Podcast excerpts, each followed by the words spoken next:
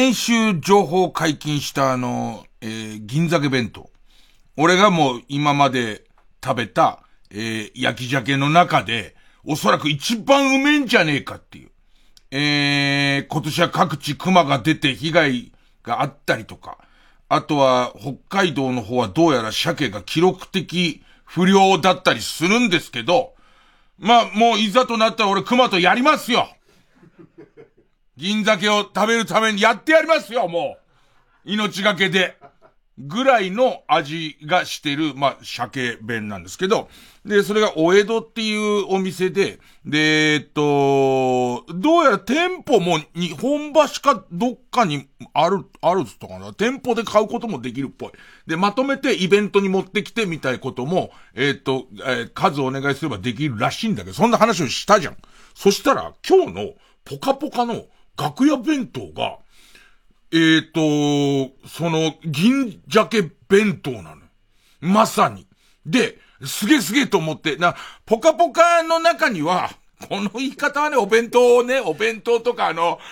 例のあの、歌舞伎揚げの美味しいやつとかを、えっ、ー、と、そっと楽屋に置いてくれる人だから、この言い方は悪いですけど、えー、スパイっすよね。スタッフにスパイがいるんです。スパイがいて、要はその、えっ、と、要所要所であの、ズイムとおせんべいを置いたりとか、あと、梅ザラメの柿ピーを置いたりとか、で、今回も、えっ、と、えー、焼き酒の弁当を置くことで、お前分かってんだろうなっていう、ね、聞いてるからなっていう、ね、聞いてるんだからな、こっちは、みたいな、えー、ま、なんていうんですかね、あの、そこが、なんか、マフィアのすごいところですよね。あの、飴と鞭を上手に使い分けて、美味しいお弁当や、えっ、ー、と、ケータリングおやつを置いてますよっていうのと同時に、ただ聞いてるっていうことを忘れんなよっていうことなんだけど、ここでちょっとびっくりが起きるの。えっと、うわ、あれだっつって食べて、例の味なの。例の味だし、うわ、すげえな、スタッフ、聞いてわざわざ今日のお弁当にもう早速入れてくれたんだと思ったら、お店の名前が違うの。お店の名前がお江戸じゃないの。で、えっと、え、どういうことどういうことってなるじゃん。で、QR コードみたいのが、その包み紙、のし紙みたいについてるでしょえっと、容器も同じ黒の容器なのよ。で、えっと、のし紙みたいについてるとこに、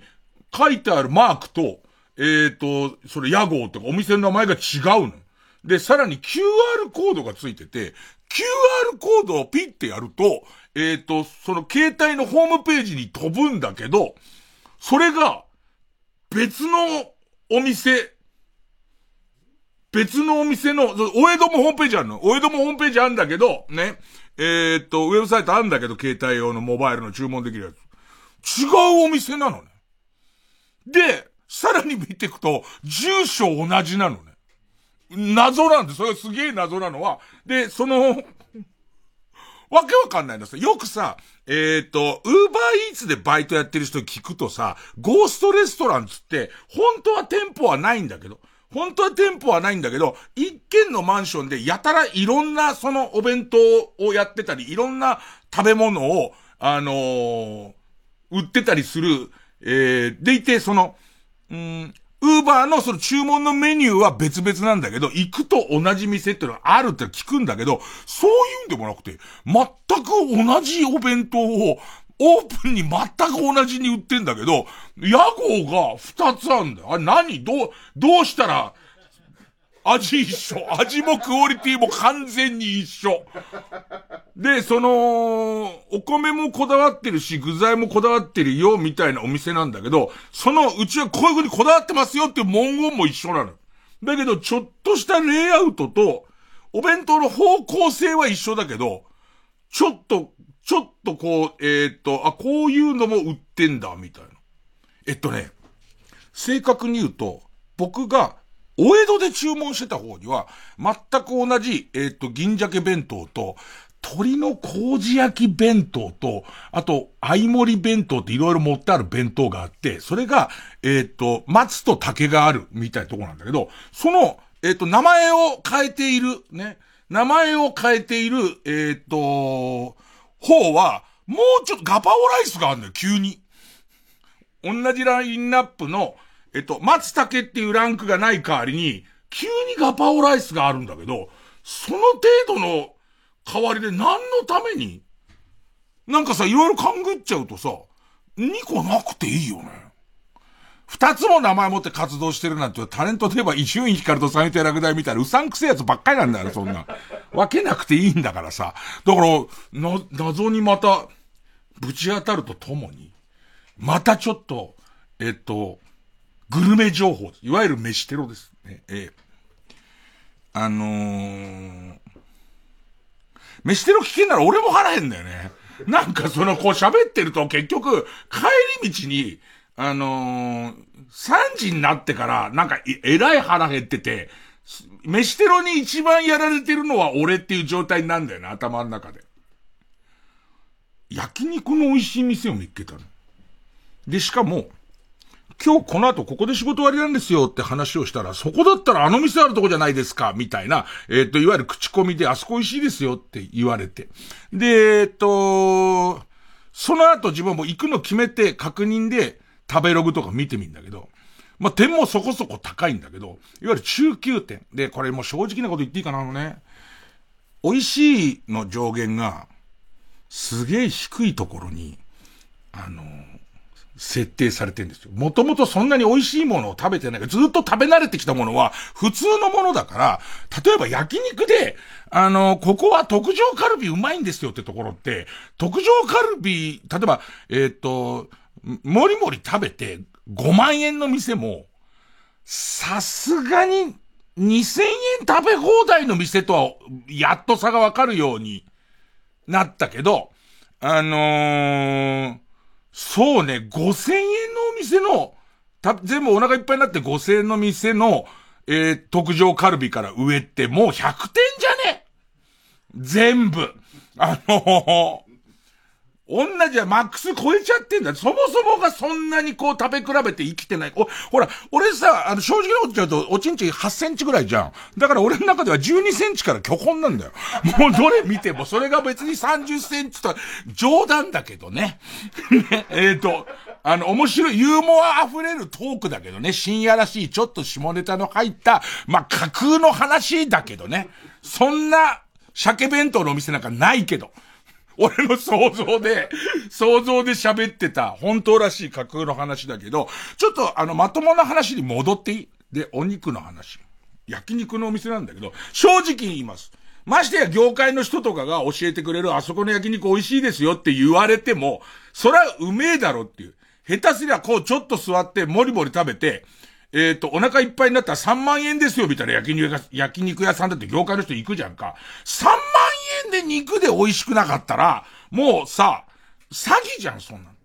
焼肉屋でもないよ、もうそんなのは。で、そのお店を座って、したら、普通、中級店だと思います。中級店、焼肉多分、えっ、と、まあ、神さんが朝食だったから、えー、あと俺が少し頼みすぎたのもあるけど、二人で、えー、っと、焼肉の盛り合わせと、えー、と、それからホルモンの盛り合わせと、あと冷麺を一杯頼んで、ちょっとあとご飯とか頼んだかな。ほいで一万千いくら。相当食ってるからね。まあまあ、頑張る。焼肉だ頑張ろう頑張ったから食べていいっていう値段じゃんか。ね。で、そこで、あの、うまっって思ったのが、初っていうすごいこう、なんつうの、ここ初うまいんだよって誘うことなくない？あの、変な話、他の焼肉に関しても、うまいんだよ。うまいし、もっと言うと、その、えっ、と、結構巨額出したところも含めて、えっ、と、もう俺の100点は全然、その、いっちゃってるわけ。で、おちんちんで言えば12センチは12センチ小せえだろうよ。で、8センチは、あの、あれだよ。フルボッキした時じゃないよ。甘いじりした時だよ。甘いじりしてんのかよ、もう。甘いじりして8なのかよ。情けないよ、本当に。で、まあ、それで、初がうまいの。ホルモン盛り合わせの中に、盛り合わせもうまいの。ホルモン盛り合わせ食べてる中に、これ赤いなんだ、あ、これ初だわって思うんだけど、抜群に、もうなん、どううまいか。だって、初のマックスって意味わかんないなんか、だから、え、初の歯応えとか味とかあんまり思い浮かばないでしょ？俺もそうよ。これ初だよなって思う、赤いから、このラインナップの中では初だよなと思ってるだけ。で、ちょっと固めなのは、えっ、と、初元って初のちょっと元の方を、元々初元って何？分かって食ってないの？初元ってたまにあんだけど、タンはわかるじゃん。タン元はタンの元の方だから、ベロ、ベロンチョの元の方じゃん。ハツってさ、ハーツ、ハートだから心臓の元がよくわかんないけど、これが俺今まで食べたことないぐらいうまくて、盛り合わせ、まあお腹いっぱいになっちゃってるから、盛り合わせ頼んだのしまったなっていう感じの。で、それと、もう一個。冷麺がバカみたいにうまい。冷麺ももともと好きだからめちゃめちゃ食うんだけど、でも焼肉屋誘うときにさ、じゃあこう前座ってる、まあ、後輩芸人でもある河野くんにさ、焼肉屋行こうや。その焼肉屋さ、初と冷麺が超うまいんだよって言われたら、あんまあんま褒められてる感じしないじゃんか。だけど、初と冷麺がすごいうまくて、で、もっと言うと別に繁華街にないの、この店。普通の商店街の中にある、まあちょっとこじゃれた、あ、まあまあ、別に、その何、老舗っていう焼肉屋の汚くてうまいとこあるじゃんか。ああいうとこともちょっと違うの。綺麗めで、若い子いっぱいいるようなお店なんだけど、店は狭いから、これをなんかこう、発表すると俺の番が来なくなったりとかするんで、でもちょっとその、初、初と冷、冷麺がなんつったらいいのかな。う、うつ、うちの神さんって女性なんですけど、まあまあ女性でも今大食いいるから、なんとも言え、おしんちゃんとか大食いですし、赤坂さんとかすげえ大食いですから、あの、うちの神さん赤坂さんではないんで、あの、いわゆる女性、すぐなんか本当にいつも言う俺が病気の小鳥が食うような飯食っては、はぁはぁお腹いっぱいって言ってる人なんだけど、それが今の、こう、まあ俺が大半食べてるとはいえ、焼肉とホルモン一揃い終わった後に、冷麺最後締めで頼んでんだけど、スープを全部飲んでたからね。なぜならスープがうまいから。なんか本当にもう、食べ終わっても、もうお腹いっぱいだから、もう一杯冷麺は食えないけど、せめてかけてくれと思う俺。尺で。尺で俺にスープをかけ続けてくれっていうぐらい、ちょっと、うまくて。なんか、なんか、系列店はどうやらあるらしいんで、それをいろいろ調べた結果、えっ、ー、と、みんなに言っても、俺のこのインフルエンサーとしての、俺が一言言葉を発すると30人からの人が えー、ねえ、えっ、ー、と、もう押すな押すなだっていう。ね。押したい30人が ね、何か押したいなっていうところに俺のメッセージが入るんだろうね。この辺の頃合い見てちょっと、うっかりと口を滑らせてみたいと思うんですけど、今日は飯テロからです。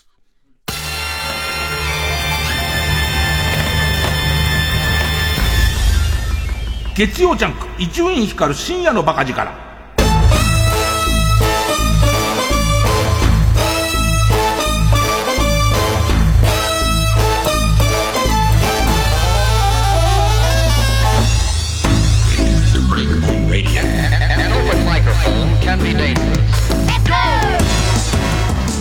もう、なんか、冷麺のまあなんか麺自体も美味しいんだけど、まあ冷麺のこう、その、えー、あの、ラーメンのな、なんと乳白色ってちょっと黄色っぽい縮れ麺と、まああとあの、灰色い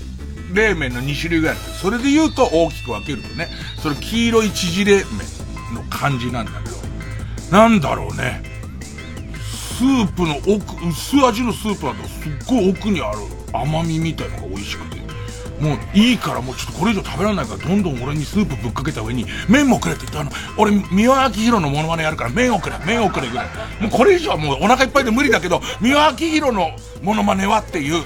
あのーありえへん世界でモニターの中に入ってから随分長いけれども、でもありがたい言葉を言う感じの、でいるからって言言いたいぐらい、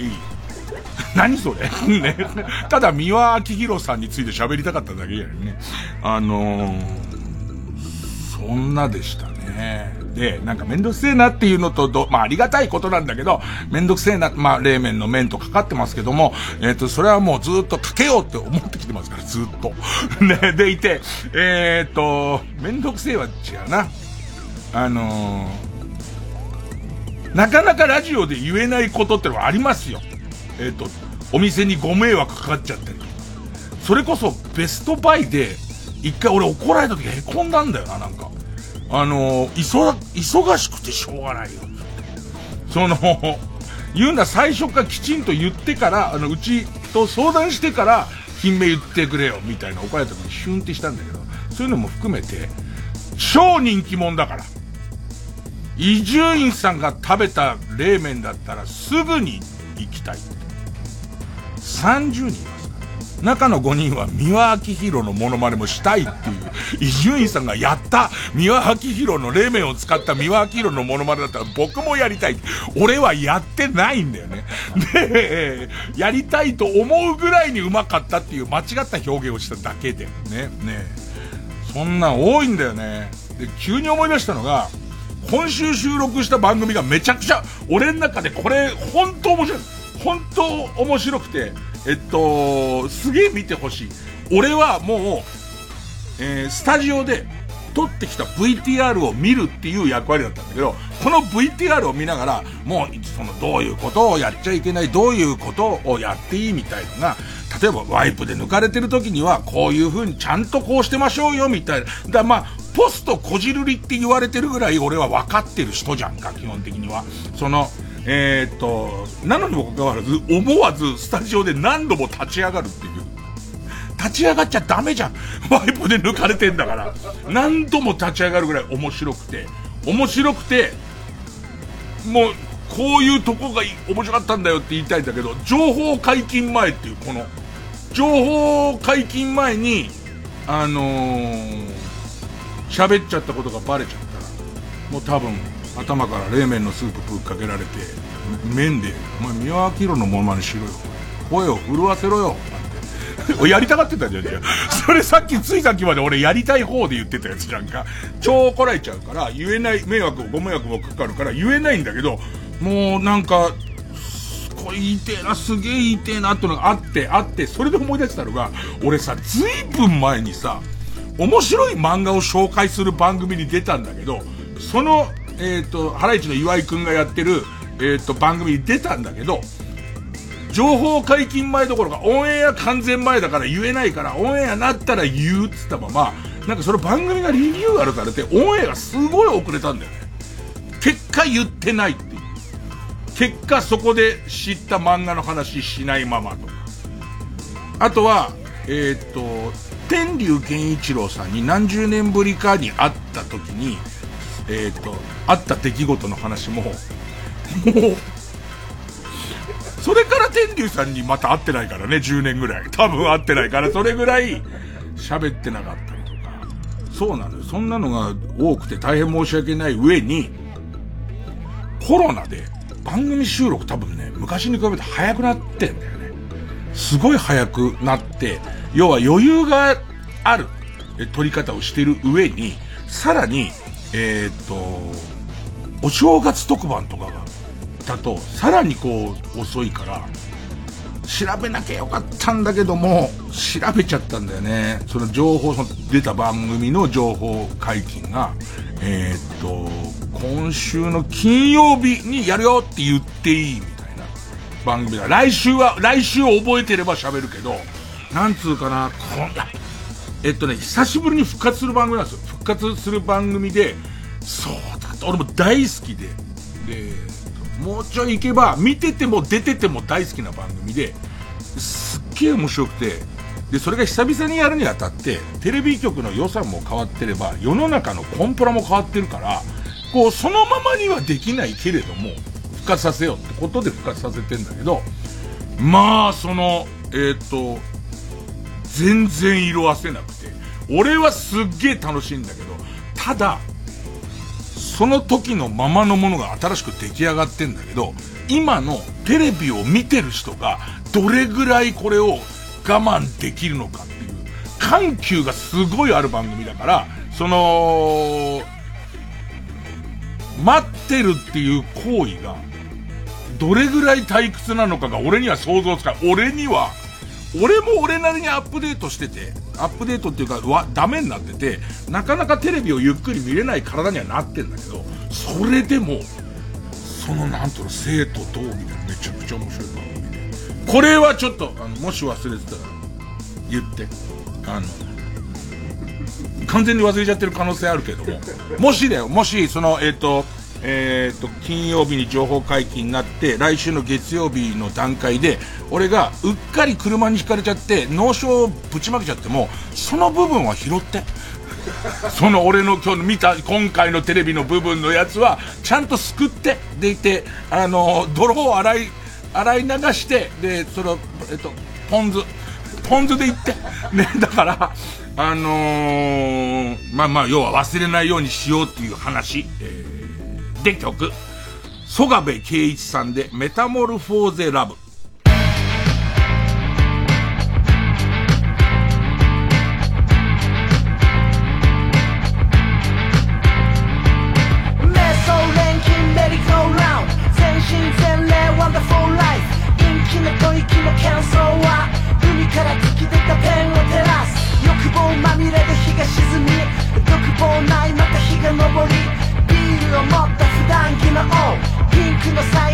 がったぞ。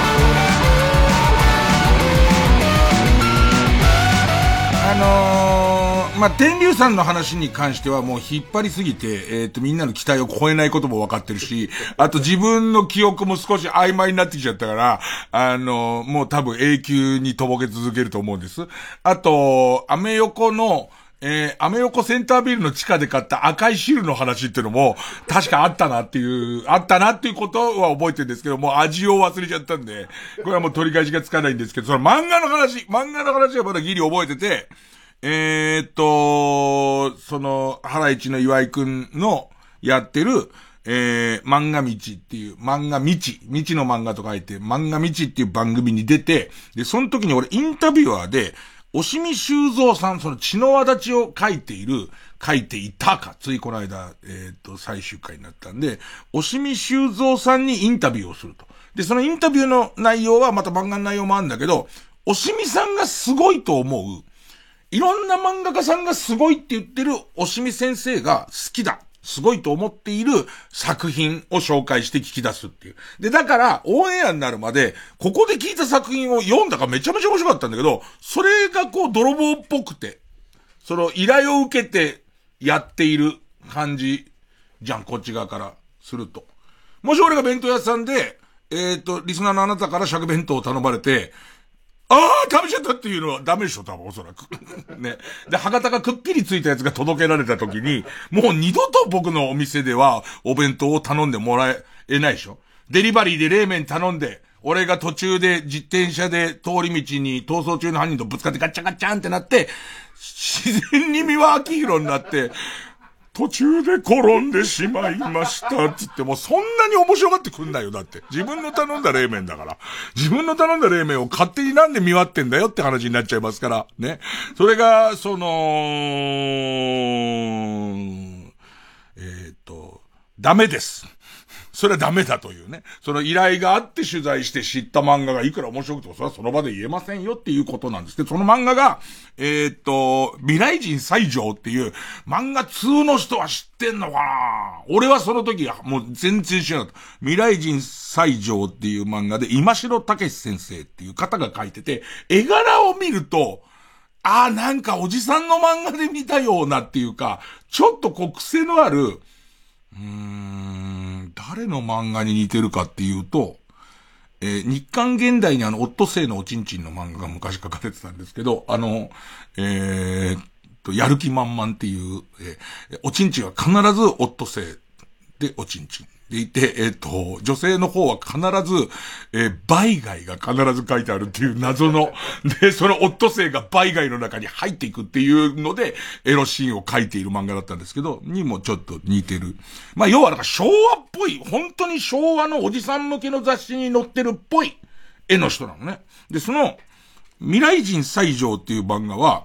えー、っと、書かれてるのはいつなんだ、どれぐらいの朝なんだかわかんないけど、まあまあ前に書かれてるんだけど、タイムリープものなの。で、しかも、なんか漫画家になりたくて、えっ、ー、と、大御所の先生のもとに、えっ、ー、と、アシスタントとして入るんだけど、だらだらとアシスタントを続けて、で、自分は漫画の才能はないなって思ってるさなかに、そのおじいちゃんの先生もどんどん年取って売れなくなってきて、なんかこう、えっ、ー、と、共依存みたいな状態で生きている。で、そこで、そのおじいちゃんの先生が急に死んじゃうの。死んじゃって、多分年齢設定自分があんま感情入れちゃったかなんとも言ったけど、やっぱり50代中盤ぐらいの、そのずっとアシスタントをやってきた男が、えっ、ー、と、どうしようってこれからって、自分が漫画家になる才能なんかないのはもうこの何十年で分かったしっていう状況の時に、急に意味も、意味もなくタイムリープして、その先生の元に行く前の、えっ、ー、と、昭和のバリバリの時代に行っちゃうのね。で、こっからがいいのが、こう、東京リベンジャーズと違うのは、あの、じゃあ俺、やり直そうって。あの時の俺になって、あの、大、すごい漫画描いてやろうと思わないのね。まだ北斗の剣やってないから、同じようなやつ先に書こうと。で、その美味しんぼまだやってないから、同じようなやつを先変えちゃえば、そこそこ売れんだろうっつって、で、しかも自分は画力がないから、えっ、ー、と、ストーリーを考える能力があんまない、その昭和の中期のとこにいる漫画少年みたいなやつの、と組んで、アシスタントっていうか、ストーリー作りの、それもパクったストーリーを作る人になっていくっていう、なんか、えっと、俺はこれをおっさんのための、えー、東京リベンジャーズって呼んでて、タイムリープものってやり直してすげえいい人生にしようとするんだけど、そこそこの尺がいいんだよね。で、その、その全然夢見ない年になってから、夢見ない、み、夢見ない年を経験してから、タイムリープしてるから、なんか自分のその漫画家としての能力がとてもじゃないけど、漫画ってそれがそんな甘くないっていうのも知ってるし、みたいな、ものすごいなんていうのかな。いい寸法の。だって俺、絶対俺が今、タイムリープしても、プロ野球選手になろうなんて、なれないって分かってる。自分が全くその、えっ、ー、と、無理、えー、自分の中で全く隙のない試行錯誤ゼロの終わった後の野球理論で、全部俺が中学校1年生から野球やっても、甲子園に出るどころか、東京都立足立新田高校のレギュラーになるかならないか、それでも周りの人から言えば、どうかなって言われる。だから、唯一回避できるのは、初めてキャッチャーで出た練習試合で、ファールフライを土手のグラウンドで追って、簡易トイレを根っこ、からもぎ取る、ぶ、ぶち当たってもぎ取って、えっ、と、すごい怒られたっていう。うん、うんこがグラウンドにぐーって、うんこ、尿かながぐーって広がっていくやつを見ながら、ぐーって広がってるところで、何かおでこのとこが切れてるから血がすごーい出たの。あれは回避できると思う。キャッチャーフライ追わないから。もうリープでリープでこの打順だったら、こいつキャッチャーフライ打ち上げるけど、絶対追わないってなるから、できるぐらいのもんで、おそらくこの年になってタイムリープしたところで、多分、そんな夢や希望に溢れて、すごくならないっていう、その、なんかね、サイズがすごいいいんだよね。で、年調べるとこの先生、俺の7個上ぐらいだから、なんかその7個上の東東京感。なんかね、出てくる女性とかが、ちょっと酔っ払ってディスコみたいなとこに行った時に出会う、えっ、ー、と、女性とかが、本当に体の線のちょっと崩れてる、リアルなっていう。あの、全然美人じゃないの。その人美人じゃないんだけど、なんかその先生の逆の画力で、ただ美人じゃないけど生々しいエロさを持っていることだけわかる感じで、おそらくだけど、そうね、えー、っと、この漫画は、この漫画は、おそらく、えっと、今、今本当に輝いてる、えー、っと、漫画研究会とか、アニメ研究会の人には全く受けないと思う。全く受けないと思うけど、おじさん、おじさんはね、なんか、だ、だってさ、タイムリープはしてんだ。しかも、えっと、自分の力ではないけど、売れっ子漫画家になったりしてるから、いい、いいことにはなってるわけよ、なんか。この寸法がいいっていうのを、本当はあの時言いたかったんだけど、言わないまま。だから来週を逃すとまた言わないまますげえ待つことになりますよ。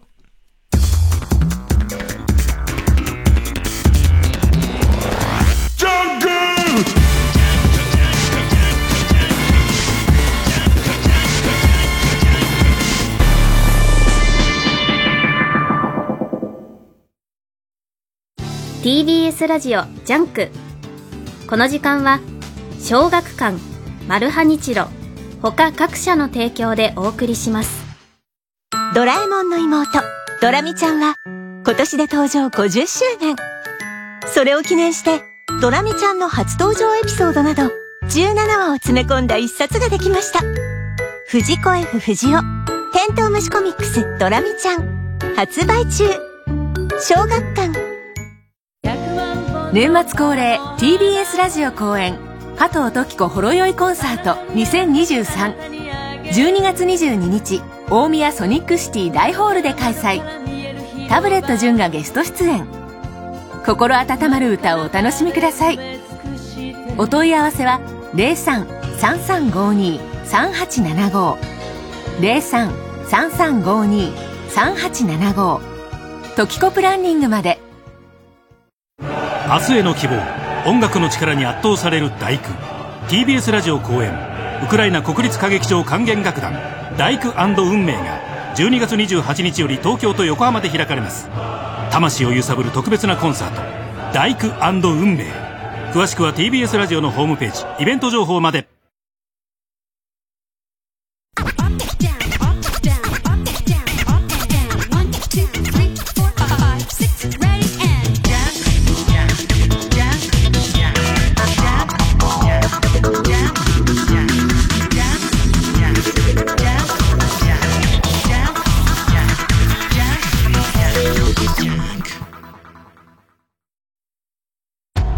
楽に導かれるように消えてゆく人々。豚肉キクラゲ野菜悪魔の仕業か。謎めく新中華街に潜入せよ。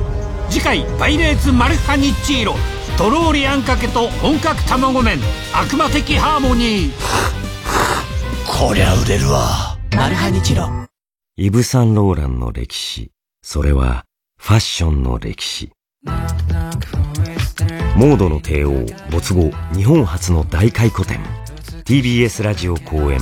イブ・サンローラン展時を超えるスタイル。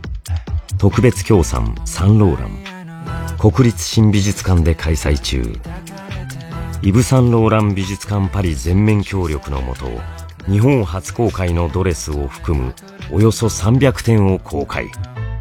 音声ガイドは私津田健次郎が担当します。豪華絢爛な美の世界でお待ちしております。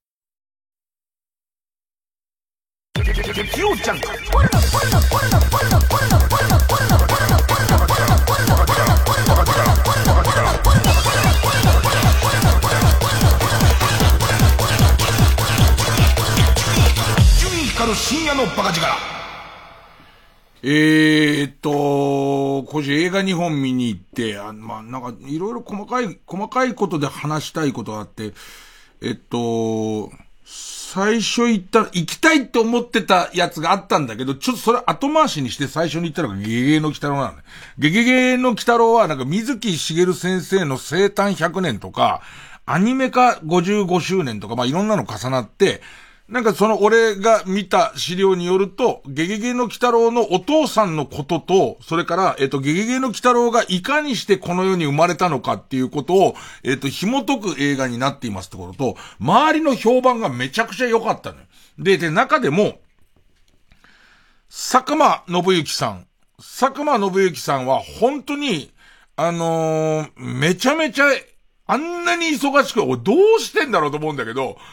出役として売れて、で、しかもそのまま制作やってから編集とか撮影やって、しかもエンタメすんごい見てんの。でいて、その時に、佐久間さんが、ゲゲの来たらよかったっすよって言うから、じゃあ行こうかなっつって行ったんだけど、行ったんだけど、その、俺は子供の頃からゲゲゲの鬼太郎を見て、まあ子供の頃しかゲゲゲの鬼太郎を見てなくて、まあ一番子供の時にえ、カラーな、その前白黒ガラスなんだけど、カラーになったばかりの、ゲゲゲの鬼太郎のゲー、ゲ、ゲ、ゲ、ゲのゲーなんて、あれを見て。で、その後、ちょっと大人になった時に古本屋で買った、えー、水木しげるさんの、いわゆるゲゲゲの鬼太郎の単行本なんかすげえよく読んだの。でいて、俺その辺は漫画詳しい人からすると多少修正いるのかもしんないんだけど、もともとゲゲゲの鬼太郎は、紙芝居とか、貸本漫画っていう、えっ、と、時代に最初に書かれてて、俺が生まれるずっと前に書かれてて、その頃は著作権とかの概念があんまりないから、墓場の鬼太郎つって、ゲゲゲの鬼太郎、水木しげる先生以外にも、何人かがその鬼太郎を書いてたみたいな話があり、で、しかもその、単行本が出たり、小、アニメを追っかけて、小学生向けの、えっ、ー、と、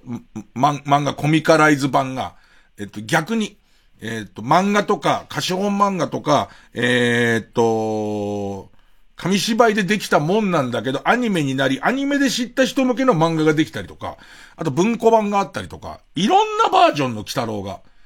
作者違いのものから、絵柄全く違うものまで、すごい量ゲゲの鬼太郎があったから、え、鬼太郎が生まれた時って、俺が思う、えっ、ー、と、兄貴のお下がりの漫画で見たあのシーンだよね。あれが鬼太郎が生まれたってことじゃないの？みたいな話なんだけど。な、俺の感想は、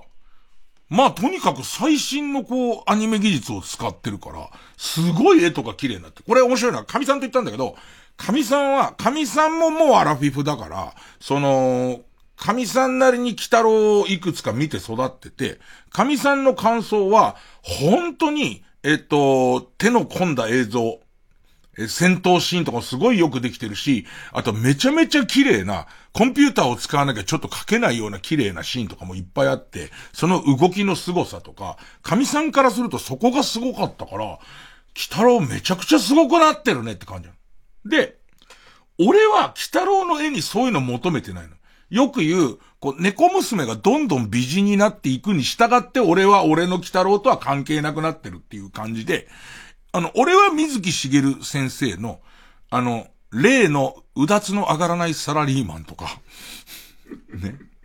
あの、ああいう絵が好きなんだよね。で、えっと、だから、別に映像がすごい綺麗になってることとかはどうでもいいんだけど、半ば強引に、俺の知っている大昔のその第1話に繋がっていくんだよ、なんか。それがすごくて、こんだけこう新しい鬼太郎をやって、あそこに繋げんだ、つって。エンディングのその、えー、スタッフロールにそれがわかることは出てくるんだけど、別にスタッフロールとだけしか見ないで、うちの神様、うちの神様何にも知らないからそう。何にも知らなくて全然面白かったつってて、俺はよくぞああいう風に繋げていったなと思って見てるって感じなの。だからなんか、その、鬼太郎はなんかすごい、俺の中で不思議な、すごい不思議な作品になって、どっち派も楽しめんのかな。子供は多分きついね。子供に、もう親の世代も、この番組、ちゃんと人の親になってるやつ聞いてるこの番組。だけど、子供に見せるのには向いてない。話がちょっとエグすぎて、向いてないけど、あの、こういうになったんだ。でいて、もう一本が、見たのが、たけしさんの首なんですよ、首。で、これが、勝手な個人的な思い込みで、僕首っていうものに、期待もしてたし不安も持ってて、なんか、センチメンタルなことを言っちゃうと、俺らの世代は、俺は、ビートたけしを崇めて生きてきたと思う。ずっと、ラジオを今なぜやってんですか？って言ったらいろんな番組に影響は受けてるし、僕の師匠は落語の円楽だけれども、やっぱり何に影響、どういう笑いに影響を受けてるかって言ったら、ビートたけしなんだよね。やっぱ2ビートであり、ビートたけしであり、で、後にその北野たけしでありなんだよね。でいて、まあでも、正直にこのラジオだから言いますけど、たけしさんも、まあお年を召しましたよ。お年を召しまして、えー、っと、いわゆるこうテレビの笑いで、バカバカホームランを打ち続けるたけしさんとはちょっと違うプレイヤーにどんどんなってって、もし、このいろいろこんな背景の中でやるついに取る首が、つまんなかったら、俺はたけしさんをもう歴史にしようと思って。大事だよ。大事だけど、俺の中ではたけしさんを歴史という位置に置こう。伊集院光氏の中のビートたけし時代っていう歴史にしようと思ってたし、でも、面白いこと作ってくれんじゃねえかな、映画だからっていう。もうみんな、やっぱり北野武世界の北野武すげえなっていうのを作ってくれるんじゃないかっていう、その時には、ラジオで大々的にまだ見てねえのかよ超面白かったぜっていうこう話をしたいみたいな。それがすごい揺れながら、公開を待ってるわけ。で、試写会もほとんどやんなかったね。マスコミ試写会もほとんどなかったから、そういうもんもなかったし、もっと言うと、本当は公開した初日に見に行きたかったんだけど、怖くて。怖くなんか俺の中で、俺の時代が一つ動くから、ちょっと怖くて、いやいや、そんなことは絶対予告も面白そうだったし、絶対面白いの戦いをしながら、その、ゲゲゲの鬼太郎の日も本当は首に行こうと思ったけど、ゲゲゲの鬼太郎行く感じ。で、でもついに、そのゲゲ、ゲゲゲの鬼太郎も見たし、ね、首、首見ちゃおうかなっていう、ね。あーにはもやってるって思ったけど、ねえ、ねえ、だけど、まあ、首に行ったんだけど、なんかね、うーん、僕の中の北野武は終わらない。終わらないけど、すげえ多分、いろんな人が、この首の感想ポロポロって喋ってるけど、みんな困ってると思うんだよね。あのね、正直言うと腰抜けるほど面白かったことはない。で、えっと、うーと、なん、なんつったらいいのかな。あ、ここのところは俺が歴史を知ってたらもっと面白いんだろうなって思ったりとか、あとは、えー、っと、いろんな、差別っちゃ差別の話も出てくるし、コメントしづらいとこに、たけしさんがどんどん踏み込んでいくから、そこがこう、俺は理解できてるのかっていうことと、理解しないまま、あそこがこうだったって言、言えないようなとこにバンバン入ってくる。で、超残酷シーンとかも、当然で首をバンバン切りますから、出てくんですよ。俺一つだけ言えるのは、俺の隣にいたカップルが、キャラメル味のクソでかいポップコーンを食ってて、男の方は途中でポップコーンを全く食べなくなったんだけど、女の方がすげえ食ってんのよ。お前よくここでポップコーンをもしゃもしゃもしゃもしゃ食えんなっていうのと、よく言ってますけど、もうポップコーン売るのはいいですけど、この映画に関してはキャラメル味は違うだろっていう感じ。で、なんかその、ちょっと、ステイっていうか、たけしさんの次の映画絶対見に行くと思うんだけど、俺の中では、ほっとするやら、なんかわかんないけど、ゴジラ見た時の、その俺のゴジラそうだったよって放送とはトーン違うでしょ全然違うでしょ。だからなんかその、みんな言ってこの感じになってほしい。みんな言って、これはどういう、どういうところ、あのね、間違いなく一つだけこれ胸張って言えることは、えっ、ー、と、織田信長役の、加瀬亮さんっつったかな？加瀬亮さんの演技が、もう化け物じみて面白い。あの、ば、これはもう、その、えっと、ゴ、ゴジラ並みにとかなんていうの？これがゴジラです。あの、加瀬亮さんの織田信長の演技はもう完、完璧通り越して、すごい、俺あれを見ながらよくポップコーン食えんなっていう感じなんですよ。で、えっと、だけど、加瀬亮さんのこの演技を作ったのは、監督である北野武だから、これだけでもすごいのよ。あとはどっちに撮るかなんでね、その、コメントしづらいようなことや、えっ、ー、と、その、い、嫌ってほどの、えー、残酷シーンや、あと笑い、残酷シーン笑い、残酷シーン笑いをやっていくんだけど、これが成功してるかどうかに関しては、なんかね、多分、全員評価が違うような気がする。ここは僕の中では、えっ、ー、と、えー、北野武生きている。ね、生きているどころじゃない。進化し続けてるっていうところと、ここはある意味、こういう題材に逃げたのかな、みたいな。これやられちゃうともう表しようがないみたいなところがいっぱいあって、わかりにくくて、大変申し訳ないんだけれども。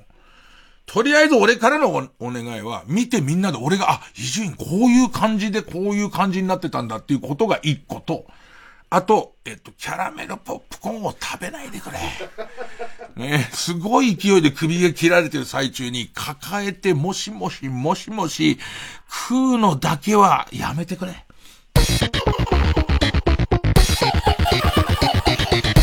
月曜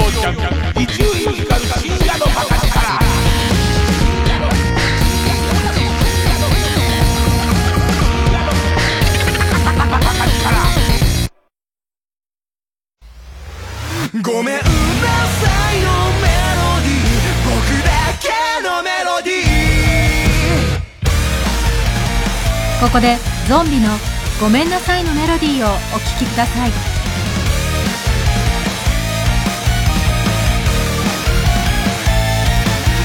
僕の言葉を信じてはくれないよ。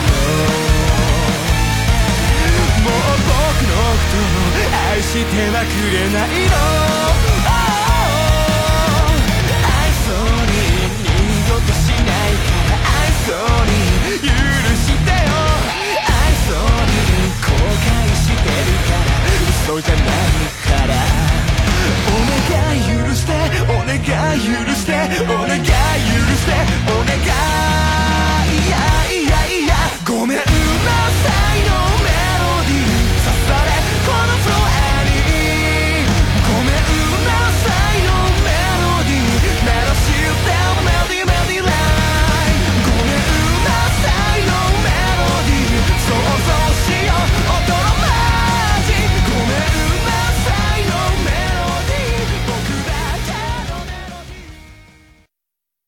垃圾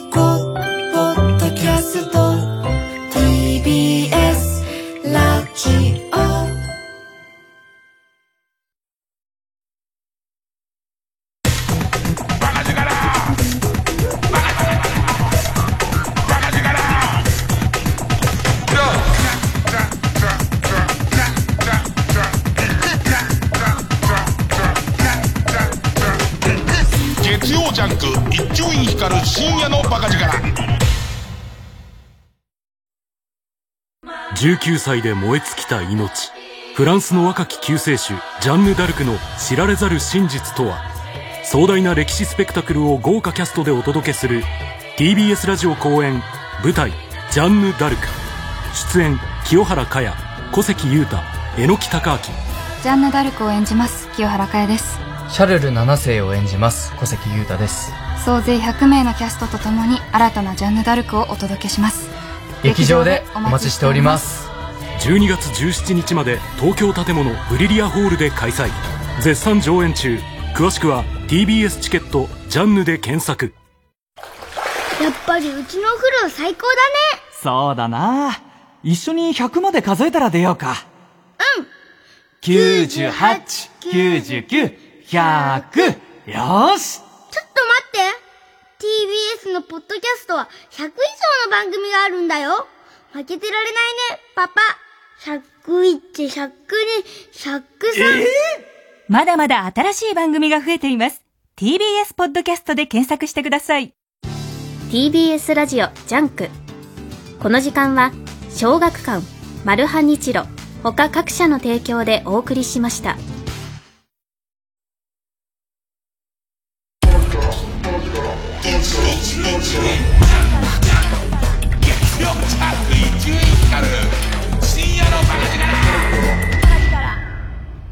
たまたまさ、仕事でさ、読んでおかなきゃならない、まあ小説とか本があってさ、で、それをこう、一応仕事を、うん引き受けて、このことは使う可能性があるって言うと、俺は割とそういうのを、意外に真面目にやってから、あの、下調べしてから行くんだけど、時間もないし、で、それがすごい使われるかどうかもわからないからっていうんで、初めてつっていいぐらい、えっと、オーディブル、オーディブル使って、えっ、と、どっか移動の時とか仕事の時とかにこう聞きながら行って、まあ、全部聞けたわけじゃないけど、あ、なるほど、こういう感じなんだってことだし、朗読も上手だなと思って、朗読のうまさっていうのは、えっ、と、100分で名著って番組でやるようになってから、いろんなスターが朗読するんだけど、これがね、とんでもない人がやっぱ、あの、朗読ってめちゃめちゃ奥が深くて、えー、ラジオドラマみたいにやるのが正しいのか、むしろ読んでいるっていう冷静さを少し残した方がいいのかは、その人それぞれで、例えばこう、ちゃんと演技をして声色も少し入れていくみたいので言うと、足立由美ちゃんが、足立由美ちゃんって未だに言っちゃうけど、足立由美さんが、えー、っと、読んだアルプスの少女ハイジがすごい良くて、これは割とちょっとこう基本の芝居が入ってるパターンだし、あとそうね、誰とかかなイッセー尾形さんとかは、やっぱりあえて読んでる感残していく感じとかも、あ、これわざとやってんなとか面白いんだけど、まあそのオーディブルの人は、僕はその方の有名度は知らないけども、まあ、ちゃんと入りやすいし、滑舌もいいしっていう。で、俺からしてみたら、オーディブルで、やっぱり滑舌悪いのとか嫌だから、そうすると聞かなきゃいけない内容が入ってこないから。そしたらね、そのコメント欄みたいなあれもあんのよ。なんかこう、星つけたりとか、自分の感想を書いたりするところで、あの、この人の朗読は、えっ、と、オーディブルで聞きにくいって書いてる人がいて、それが1.2倍で聞いてんだけど、1.2倍に、その、なんかね、言われてみればなんだけど、この人大事なシーンゆっくりやるの。で、畳みかけるシーンとかすっごい畳みかけるから、その、ラジオドラマ世代からすると、あとその、1倍で聞くことしか考えてない俺からすると、別に完璧なんだけど、ここ1.2倍だとわかんない。バーってその、まくし立てちゃうところは、1.2倍だとわかんなくなるし、えっと、じゃあ1倍に戻すと、ここのゆったりしたところは時間がかかる。いわゆる、出ました、タイパ。ただ、タイパだけとも言えないんだ。あ、なんか新しい時代が来てんな、つって。ちょっと面白かったのがしたら、同調する人が出てきて、それに。僕もそう思ったっていう。とにかく一定に読んでくれないと、その、えっと、時間、時間が、倍、倍数が決めらんないよみたいに盛り上がってるとこに、その、読んでた人が入ってくる。読んでた人が入ってきて、その読んでた人が、そういったものが良かったら、スマホの読み上げ機能をお使いになってはいかがですかって書いてお、お、こう、ざわっとして終わって、そっちの読み物の方すごいわ、みたいな。それちょっとその一人一人のやつで朗読してみようかなと思うぐらいの、一人は、あのー、と、これオーディブルで聞くのに向いてないよねっていう、こう、それ聞きに1.2倍だと全然早く喋っても聞き取れないし、ぐらいのトーンで、もう一人ちょっと真面目に、そうですよね。オーディブルにおいて大事なことは、みたいな感じなの。そこに来る、来た時の、もう怒りを全部抑えての、ね、でしたらスマホの読み上げ機能をお使いになることをお勧めします。みたいな。そうそう、だからさ、いわゆる朗読っていうことと、その、可変する。だこのトークだって何倍で聞かれるかわかんないわけじゃんか。ね。こんなの編集したら5秒なんだから、この俺の言ってることなんて。いつでも。ね。あの、本当のことだけ言ったら、もう別に家に、家でぼーっと立ってただけで、焼肉だって映画だって言ってないんだから。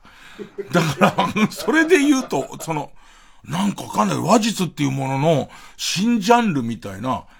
こととして、考え、考えなきゃいけないんだなって思うのよ。で、俺、細かいこと自分で無責任で申し訳ないけど、自分の出した、あの、えっ、ー、と、名著を読んで、自分の名著を読んで、それについて、え専門の先生と対談してる本、あ、名著の話っていう本が2冊出てんだけど、これの一巻かなんかが多分、オーディオブックになってると思う。オーディオブックにしますよって言われたんだけど、俺それ、そういう風に出版社がしたいならいいけどって言って、オッケー、オッケーは出したんだけど、俺と誰かが対談してるものを他の誰かが読むのって、俺っぽく読む。なんなん？それはどういう風に読んでんのかが、俺全然確認できてないんだけど、だって対談本なんだから、俺とその先生じゃん。だけどそれを読んでる人は、多分俺の役か、僕その辺わかんなかったんすよ。ブヒブヒみたいなやつを入れてない。その人読んで、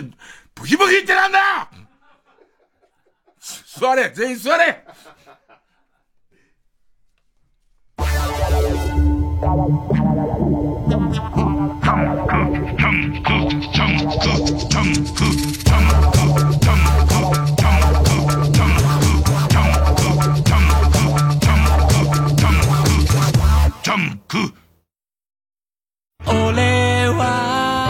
人の俳優が紡ぐ家族愛のミュージカル待望の日本初演。パルコプロデュース2023ミュージカル「ジョンジェン」日本のミュージカル界を牽引する豪華俳優による夢の共演。出演ジョン役ダブルキャスト森崎ウィン田代真理夫。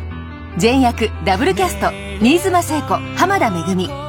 TBS ラジオ公演で12月9日から24日まで読売大手町ホールで上演。チケット好評販売中。詳しくは03-3477-5858パルコステージまで。あなたに青春の風が吹く。元光源氏佐藤博之山本潤一による新ユニット「二つの風」TBS ラジオ公演「二つの風」舞台「どこかで君と物語」1月8日と9日東京博品館劇場。16日名古屋ダイヤモンドホール。30日31日大阪心斎橋パルコで開催。構成演出は少年隊植草克秀。佐藤弘之山本潤一がローラースケート姿で踊りながら数々のヒットナンバーを披露するほか12月5日発売のデビューシングル「君と物語」を歌います。チケット好評販売中。詳しくは TBS ラジオのホームページまで。命を懸けたラブストーリーが名曲とともに華やかに舞台で蘇る。TBS ラジオ公演。ミュージカル「ボディーガード」世界中で大ヒットを遂げたあの映画をも超えて2月18日から3月3日まで渋谷東急シアターオーブにて上演。詳しくは公式サイトをご覧ください。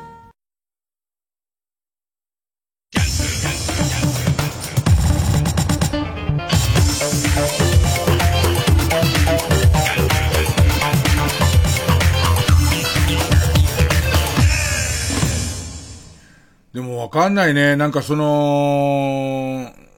ラジオ、ラジオを、じゃあ1.2倍速で聞かれて、聞き取りづらかったとか、1.2倍速で聞いたら、うーん、どうだって、まあ、2倍で聞いたら面白くなかったって言われても、1倍で聞いたってそんなに面白がねえやって思うし、その、えっ、ー、と、もっと言えば、ラジオを聞き取りやすいよ、聞き取りにくいのは、あんま聞き取りにくくない方がいいと思うけど、聞き取りやすいことをメインに喋ったことなんかあんまないから、考えて喋ったことがないから、これはまた朗読とは、多分自分の中では全然違う、違うし。だけどその、じゃあ、朗読とオーディブルは違うのかっていう問題で、オーディブルが、えっ、と、もうそうやって再生を早くする機能をつけたりとか、してるっていうことは、まあ、朗読会で抑揚をつけるなって言われたらそれはきついだろうけど、オーディブルはどうなのかわかんない。俺は使わないからどうなのかわかんないよね。一方で、YouTube なんかを流し見する時とかは、あの、全然1.2倍とか使うからね。下手すると1.5倍まで行って、メジャーリーグのスーパープレー集とか見てると、早っって思うけど、よくよく考えたら1.5倍なんだわ、これと思って、直したりとか、するからね。だから、な、なんだろうね、その時代がすごい変わっていくから、で、いろんなやり方があると思うんだ。から自分の思う、想定する聞き方の範囲内で、えっ、ー、と、なるべく楽しめるように喋ろうとは思ってるけど、お給料もいただいてるし、これが自分の仕事だから大勢に聞いてももらいたいしと思ってるけど、どこまで面倒を見切れるかみたいなことにはなってくよね。で、映画の話に戻るとさ、昔、最近の若者、まあ、正確に最近の若者の中には、えっ、ー、と、ストーリーのネタバレを全部読んで確認してから映画に行くことで、映画を見てつまんなかったってがっかりしないようにしてますっていう人がいますっていう、えっ、ー、と、ネットニュースだとか話題が出た頃には、あんま実感として若者にも合うけど、そんなやついねえよって思ったんだけど、それから5年、経って3年ぐらいかな。3年ぐらい経って、今いるね。結構聞くと、スタッフとかに聞くと、ネタバレを全部見てから、あの、これだったら面白いって言って見に行く人いるってなってさ。多分俺、それ全然いていいと腹も立つとかも、でもないんだよね。なんか別に自分が正しいって意識はまなくなっちゃったし、だから全然腹は立たないし、そうなんだ、変わってるねって思う、俺のやり方とは違うねって思うだけで、ただ、その人からのその人の軸で喋ることは、その人の軸で俺は何かを提供することはできないから、なんかその、例えばじゃあ、ラジオを1.2倍で、えっ、ー、と、喋っても面白くしてくれよとか、あとは、えっ、ー、と、この話題は絶対触れないでくれよとか、ね、この話題に絶対触れてくれよって言われても、いやいや、そういうもんじゃないんでって、ラジオってそういうリクエストに答えるもんじゃないから、なんかその、うーんと、あなたとあなたに向けては僕はもう出すことはできないですっていう。そのあなたがどうやろう。あなたが1.2倍にしても面白いと思ったりとかすればいいけど、なんか自分は、あのー、普通に自分のやりたいように喋ったりとか、あと自分と共有できる人の範囲ではずらすっていう、えっ、と、その人に分かりやすいようにやった方がいいんじゃないかなって、ここで一生懸命聞いてる人に、えっ、と、野球のルール、ここまでは、えっ、と、砕いた方がいいんじゃないかな、はやるけど、こう喋れ、こう喋るなってなってくると、もうそれに応じることもできないし、応じることで、えっ、と、逃す人数の方が多いだろうって思うね。なんかだから、最終的には何が言いたいかわかんない時はこの人は曲をかけますね。はい。えー、 Hi-Fi Un!corn で You and I。叶うならどうか一秒だけ。何も聞かないで隣に立って。他に何も望みはしない。これ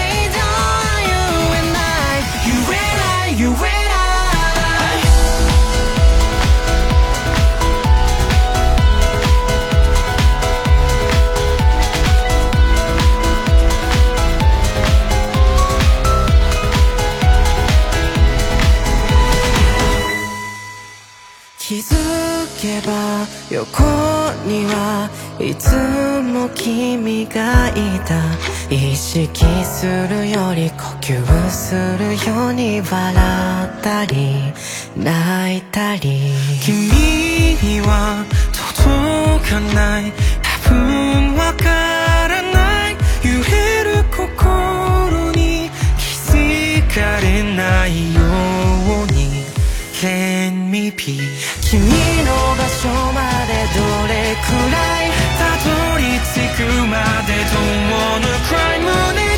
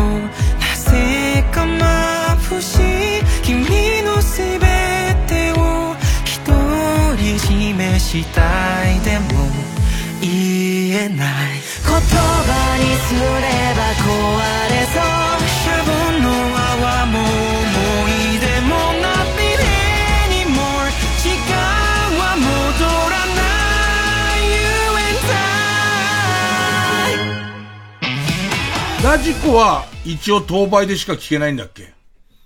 まあまあ、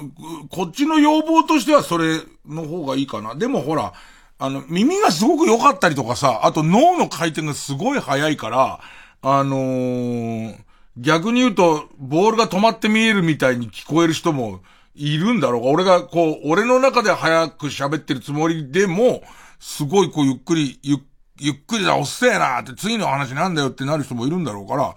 まあ別に、それは、えーっと、倍速変える、倍率変える方の自由だとは、自由だとは思うけどね。ややこしいから最近は本当に、あの、自分が思う、自分が思う範囲内ででしかやれませんっていう、うん、自分のできる範囲内で、自分の思う範囲内のことから出て、えっ、と、あんまりこう、えっ、と、ハートにダメージを受けるのも違うかなって思ってるけどね。月曜ジャンク。一塁から深夜のバカ力ー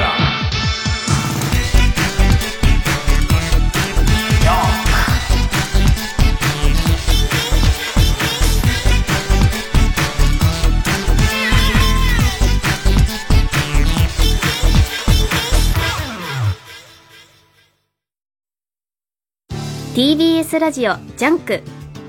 この時間は小学館マルハニチロ他各社の提供でお送りします。あの大人気漫画の続編が32年ぶりに完全新作で登場。うっちゃれ五所川原粘り腰編コミックス発売中。大相撲へと舞台を移した五所川原の前に横綱多門が立ちはだかる。小学館。皆さん TBS ラジオのポッドキャスト聞いてますか？お笑いカルチャーニュースにお悩み相談などなどそのタイトルは100以上。好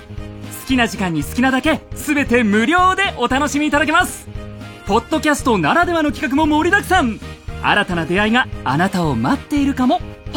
あの人の番組もあるじゃん。知らなかった。大丈夫。過去のアーカイブも聞けちゃいます。TBS ポッドキャストで検索月曜ジャンク伊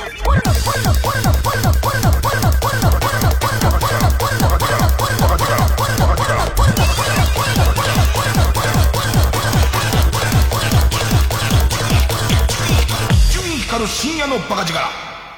新勝ち抜きカルタ合戦会。あいつの頭はゆえ河野君違うんだよ僕が言いたいのは。えっと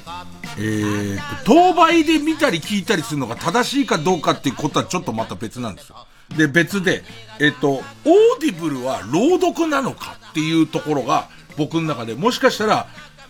Audible はもっと発展していったら1.5倍の上に、えっと、それに可変した演出が加えられるようになったりとか、ここは詰めてもいいけど、ここは詰めちゃいけないみたいことを AI が判断するようになって、なんかその、えっと、一筆したためるという、えーお手紙の書き方と、情報を伝達するっていうお手紙の書き方は、途中まで同じ道を歩いてるけれども、どっかで反するとこが出てくるっていうのと一緒で、僕はなんかその、この人は朗読がうまい。この人は Audible がうまい。まあ、 Audible がうまいって言い方間違ってるのは分かってるけど、 Audible がうまいっていう人と、多分、別になってくる。で、その二刀流ができる人とか、その二刀流ができるシステムとかが出てくるんじゃないかっていうね。もちろんこんな真面目な話普通に素の顔じゃ喋れないんで、今も完璧に三輪明宏先生の、その仮想ができてるから僕もこう喋れてますけど、これを音声で伝達する方法があんまないんですよね。さあ、えー、えー、カルタ合戦会です。えー、番組オリジナルのカルタを作ろうというコーナーです。えー、毎回2つのテーマのカルタが戦って生放送で番組を聞いている皆さんからのメール投票で勝敗を決めます。対戦するのは前の週に勝ち抜いてきたカルタと現在たくさんのテーマを同時に募集している予選ブロックの中で一番盛り上がっているチャレンジャーのカルタです。えー、勝つごとにあ行、家行、作業と進んで負けると予選ブロックに戻ります。えー、和行を勝ち抜けばカルタは完成でゴールインです。同じ文字で3連敗すると途中でもテーマは一気に消滅します。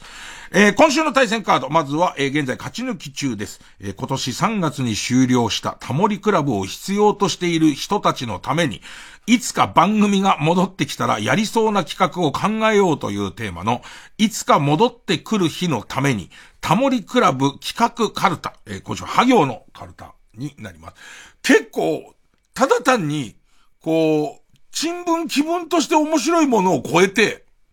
なんつうのかな。これやったら面白いんじゃないのみたいのも多いので、ちょっと今知り合いの テレビマンにアプローチをかけて、こんな、こんなの来てたんですけど、できないですかねみたいな。ねえ、えーえー、対する予選ブロックから登場のカルタは、トンネルズの細かすぎて伝わらないモノマネに出てほしい細かすぎるモノマネがテーマの、復活熱望細かすぎて伝わらないモノマネカルタの破行です。ね。これもまあ年末年始のどっちかには絶対あるよね。ええー、ザワザワしてるもんなんか。芸人たちが。なんかザワ、モノマネ芸人たちがうちのチームにもいますけど、野球チームにもいますけど、ザワザワしてますからね。えー、さあ、じゃあ行きましょうかね。まずはこちらから。いつか戻ってくる日のために、タモリクラブ企画カルタ。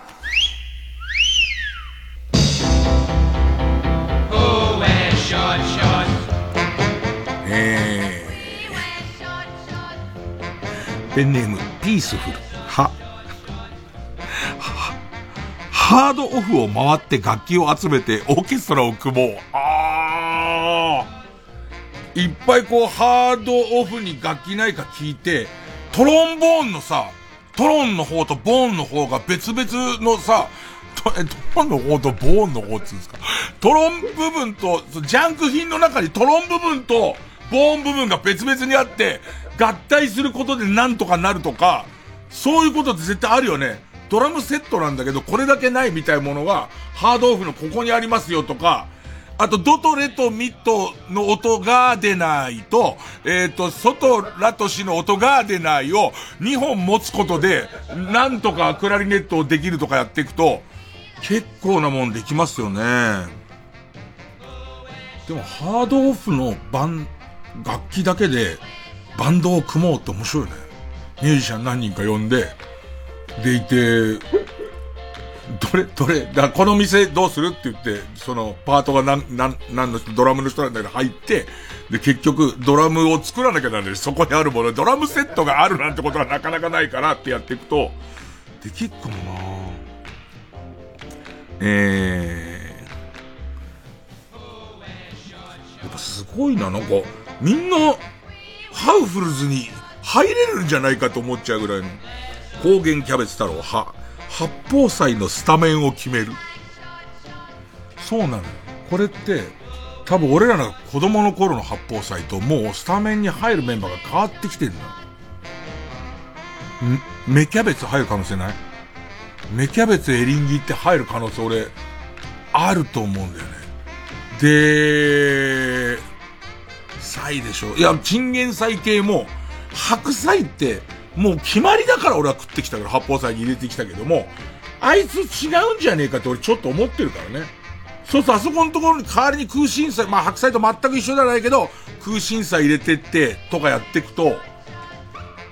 下手するとあの、菜でもねえのにうずらの卵って、どうなん？っていう話にもなってくると思うから、わ、この八宝菜のスタメンでは、ま、まあもちろんタモリさんがいたら途中で料理は始まっちゃう。勝手なものをね、キクラゲでおつまみ作っちゃいますけど、でも、ポーサイ、ポーサイ入れてくのいいっすよね。マイペース。は。花屋敷を貸し切り、パルクールの達人同士で鬼ごっこ。ああ、面白いな。タモリクラブからちょっと、タモリクラブからは離れちゃったけど。えー、北あかりの目覚め。は。反復横跳びで東京と埼玉を行ったり来たりしよう。ああ、面白いわ。どっかの県境でそれぞれやってくんだろうね。どっかでやってきて、で、それをタモさんは、スタジオっていうか、まあみんなで集まって見る。あ、だから、東京と埼玉の県境にあるスタジオみたいなところでやるんだろうね。でいて、そのどことどこでやったっていう人がいて、なんかその、最後のやつは国境でやっててほしいよね。どっかの国境で。ねえ。北朝鮮と韓国だったらすごいけどね。死んじゃうから。おそらく。両方に一発ずつ撃たれるっていう。ねえ。え、ペンネームスズムシ食べた。は、ハムカツを最高級のハムと食材で作って、普通のハムカツと食べ比べしよう。最高級なんとかさんのなんとかハムみたいなやつに、最高級のパン粉をつけて揚げてっていうね。でいて、な、なんかこう熟成されたなんとかソースと、あとあの、縁の赤いハムあるじゃん。縁の赤い魚肉ハムの本当に薄いやつに無理やり衣つけたやつと、どっちがハムカツとして上かっていうのはね、えー、えー、ペンネームたまず。は、吐き気のある人たちを一つの部屋に集めて、もらいゲロが何連鎖するのか検証しよう。第1回、ゲロ、ぷよぷよ選手権。一人が、ウェーってやると。それ見て、ウェーって。ぷよぷよだったら一個ずつ連鎖していくけれども、三人いっぺんでやっちゃうことがあるから。うーん。こんないいのかける子なんですよ。こんないいのかける子の玉津くんなんですけど、は、ハンバーグ師匠の楽器を鳴らした直後、すぐに祈祷に当ててみようっていう。タモリクラブではこの企画はないです。ね。カーブルーホホホホホないっすよ、そんな企画。井戸田くんは一応ゲストでは、えー、っと、ブッキングしますけど、ビブラなんとかってならね、ビブラなんとか。うん。ペンネーム闇の自負。は、破壊し飲み物かけ選手権。ギリバチが当たらない飲み物はコーンポタージュお汁粉だってダメだよ。あ、なんだろう？コーンポタージュアウトな気するじゃん。コーンポタージュアウトだよな。あ、ただ、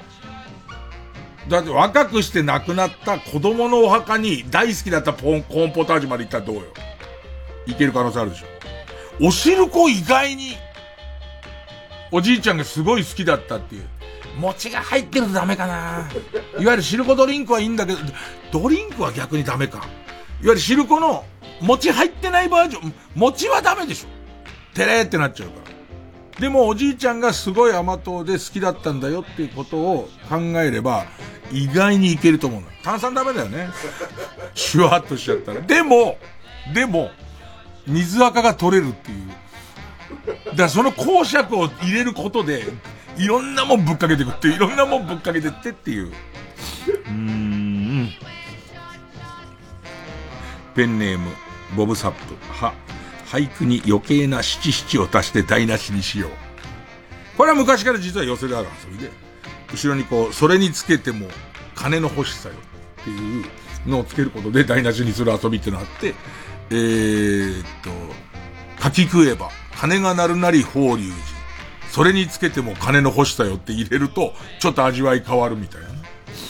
えー、矢沢 B 吉。大変いい、大変いいラジオネームなんですよ。もうね、年を取っても使える。あと朝の番組でも、ね、使えれば、ね、深夜の番組でも、矢沢 B 吉は使えますから。ただ矢沢 B 吉をね、朝の番組だとストレートに笑われることありますけどね。ストレートに面白いことを考えるなっていうね。えー、ついね、C 吉に従うんですよ、みんな。B で一個ずらしは恥ずかしくて。で、ネタがね、美女着のイオンをブスで埋めようっていう。超面白いわ。美女着なのにっていうね。で、入れない人なんかがちょっと嬉しいんだか悲しいんだかみたいな顔してね。えー、ペンネームサムリアイ。ひ、ひよこのオスメスの選別に挑戦してみよう。これタモリさんが夢中になったりするんだよね。こういう回って回し役でいくと、そこすげえ食いつくんだみたいなタモさん食いつくんだはあり得るからね。うんペンネーム、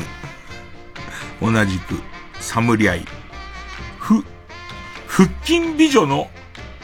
魚拓を取ろう。あの、シックスパックのところを美女魚拓取るのは、ちょっといいかもしれない。ちょっとエロい、あの、タモリクラブちょっと不意にエロかったりとかするのがいいとこだから。ペンネームピストルチョコ。ふ、福男になった人と、転倒した人の一年の出来事を振り返る。ああ V に絶対映ってるもんね。最初のところですっ転んでる人。で、それと最後福男になってる人いて、同じ地区の人で知り合いだったりとかすると思うんだよね。で、アイテムは似てんだけど、全然違くて、じゃあまずはすっ転んだ方ですけど、え、あの直後に、あの、膝の皿が割れていることが分かりましてから、マイナスのスタートだから、そこから服じゃない男の方がどうなったかも分かるんでね。えー、ペンネーム、ストレンジラブ。うん。これもいいなふ、4DX で、4DX 映えしない地味な映画を見よう。小津安二郎東京物語とかを、どこで、どこで揺らすとか、どこであのプシューっていうの作るとかわかんないけど、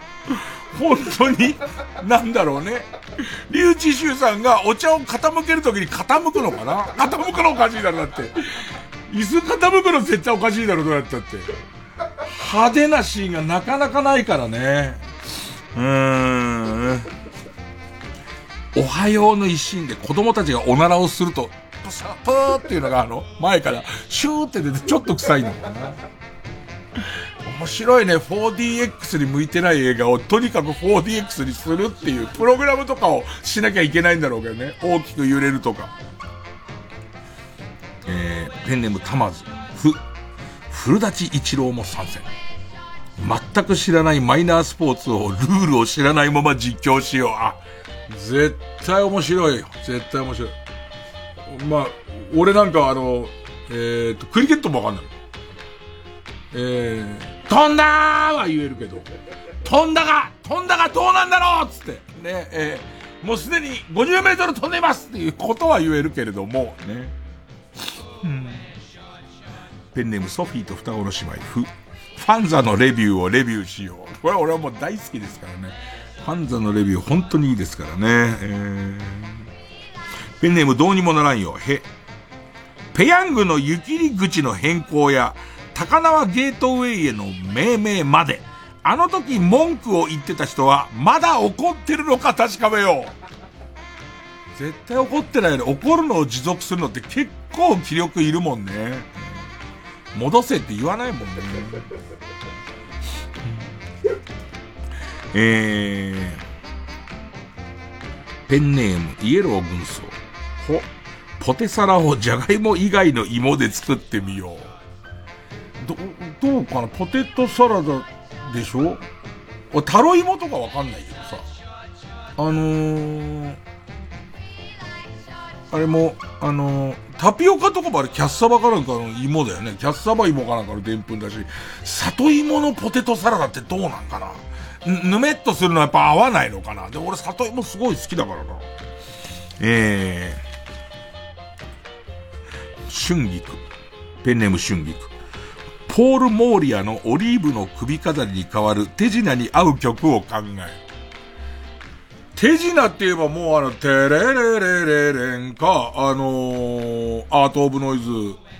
あのマリックの。まあ、手品、鳩出す手品にドゥーワ、ドゥーワ、ドゥーワ、ドゥーワ、ドゥーワはないとは思いますけど、言われてみれば。だってオリーブの首飾りだって日本だだけだからね。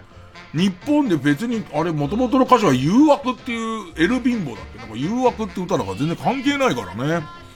えー、ラスト。ヒメルテア、ほ。ボキャブラブームよ、もう一度。今の若手芸人にボキャブラネタを作らせてみる。これは単純にボカブ、ボキャブラ復活祭として特番とかでありそうですね。いや、今日もやっぱり独特のタモリクラブらしいっていうね、えー、やつが出ましたね。さあ、対するはこちらです。復活熱望。細かすぎて伝わらないモノマネカルタ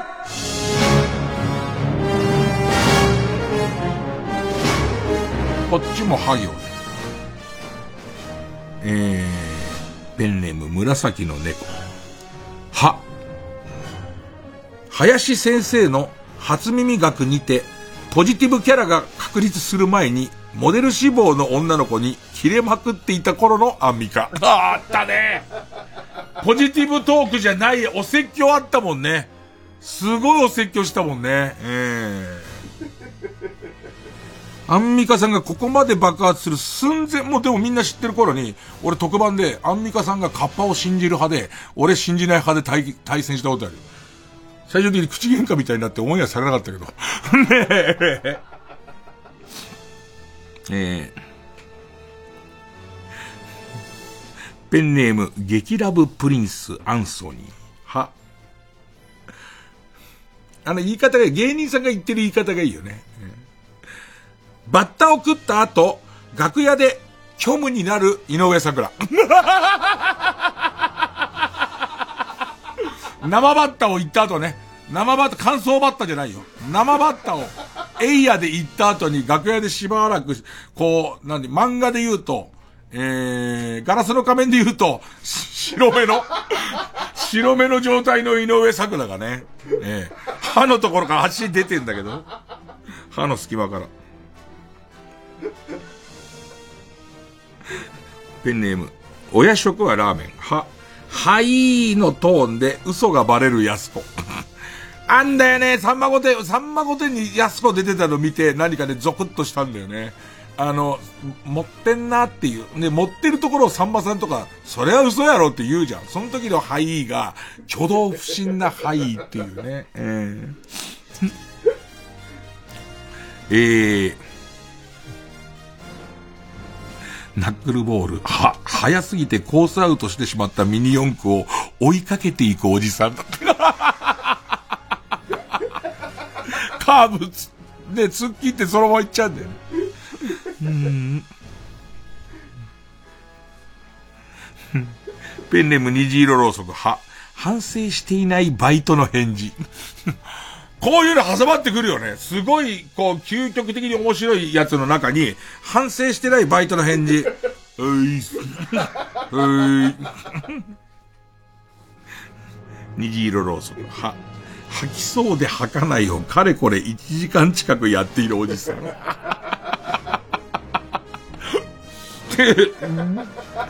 うん、って言いながら、ずーっと、大丈夫、大丈夫、大丈夫じゃねえよって。大丈夫って直後にまたね。うん。ソフィーと双子の姉妹、は、は、腹踊りが上手。乳首が目になっているのろかよ。裸なのかよ。裸か。佐久間さんが命じたらやる可能性はあるよな。もう。これ早くやんないと。ニトロ。は、ハリウッドザコシショウの、ハリウッドザコシショウの誇張しすぎた新しい学校のリーダーズの首振りダンス。わあ、もう、早く俺、ザコ師匠に、ザコシに伝えなきゃ、やった方がいい、やった方がいいっつって。姿勢おかしいながらね。ペンネーム、三白眼のすく水アームカバー。非、BS 朝日。バナナマン日村が行く、クォーキングの日ム太郎より。蕎麦をすすってむせるバナナマン日村。調べたらこの番組あったわ。確かに、ずーっといろんなとこ歩いてんだよね。いろんなとこ歩いてんだよ。えー、ペンネームウルトラマンキラ太郎、非100%金目のものが入ってるわけがないと分かっていながらも、開かずの金庫への期待感を煽る。所さんの学校では教えてくれないそこんところのちゃんかわいい。これ大変なことですっていうね。これいつから空いてないっていうのを聞いて、これ大変なことになるかもしれまへんっていうのをちゃんと言ってくれるからね。うん。これさ、猛烈似ててさ、実はおばさんみたいな人出てきてさ、もう会場大爆笑になった後に、ペンネーム虹色ろうそく、ひ、ビンゴが全く開かなくて楽しくなくなってきた人だった。もうみんなリーチの頃に2個しか空いてねえから、もう全然聞いてもいねえかんね。えー、ソフィーと双子の姉妹。ピク民たちによって、池の中から運ばれる山村もみじ。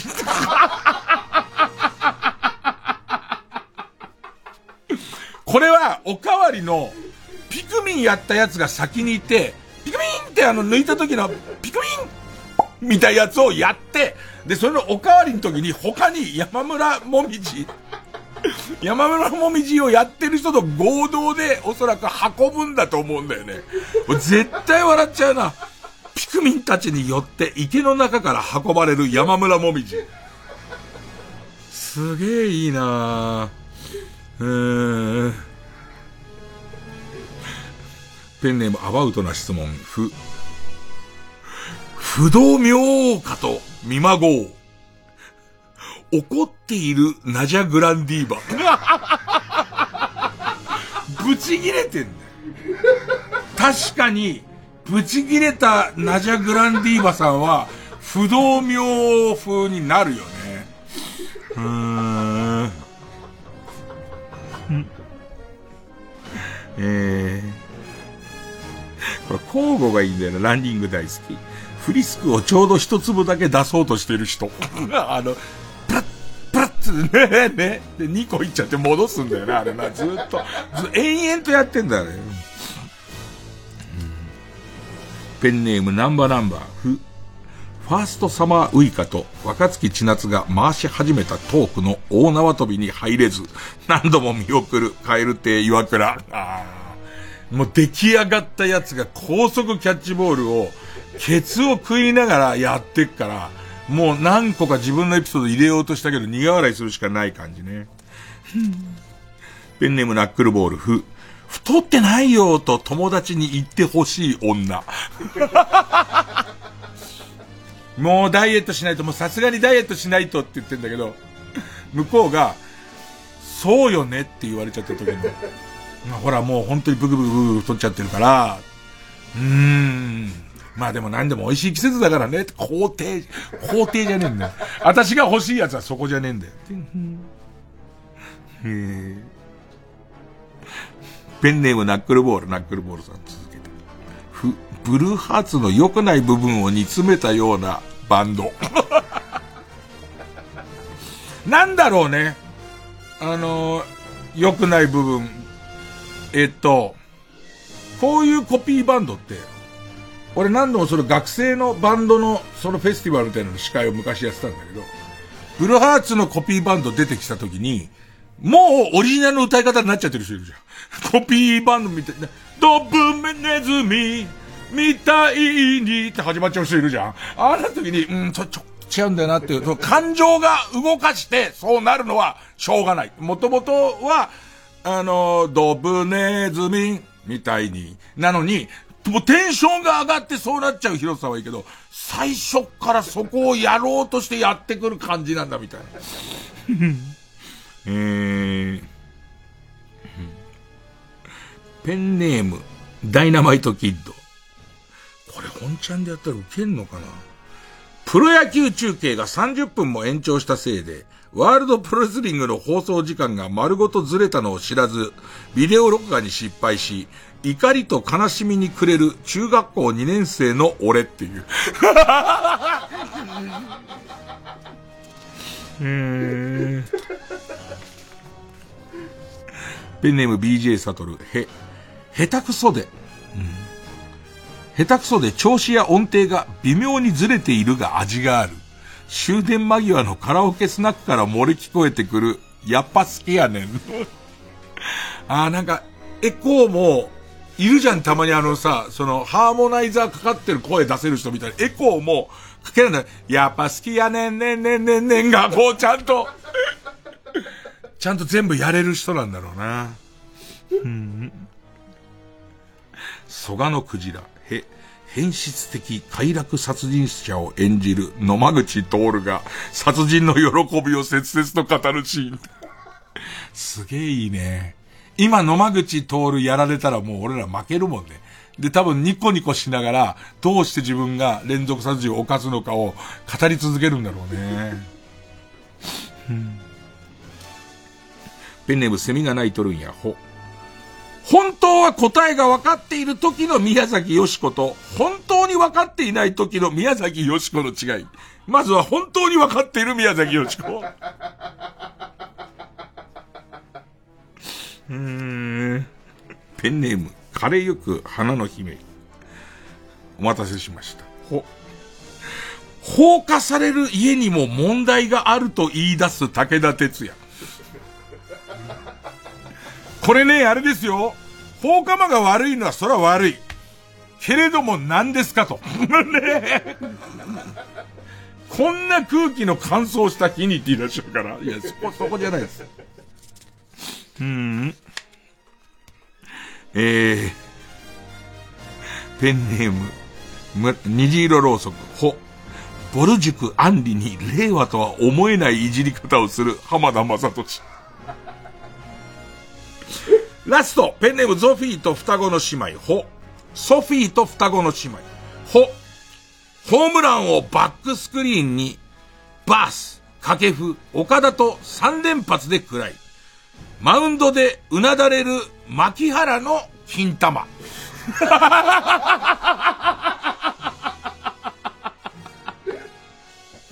二人で。二人でですよ。マウンドで、うなだれる牧原の股間で、うなだれる牧原の金玉ですからね。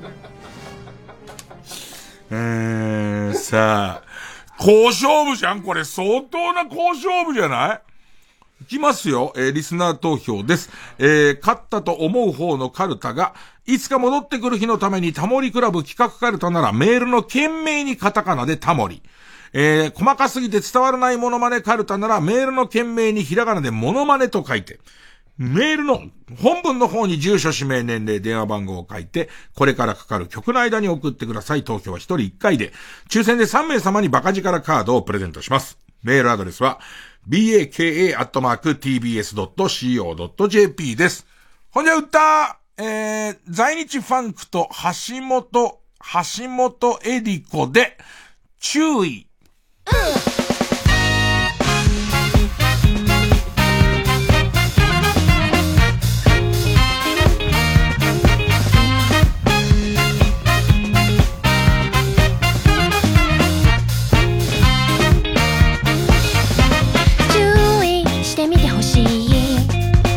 波の湧き立つ瞬間を。注意してみてほしい何か生まれる瞬間を。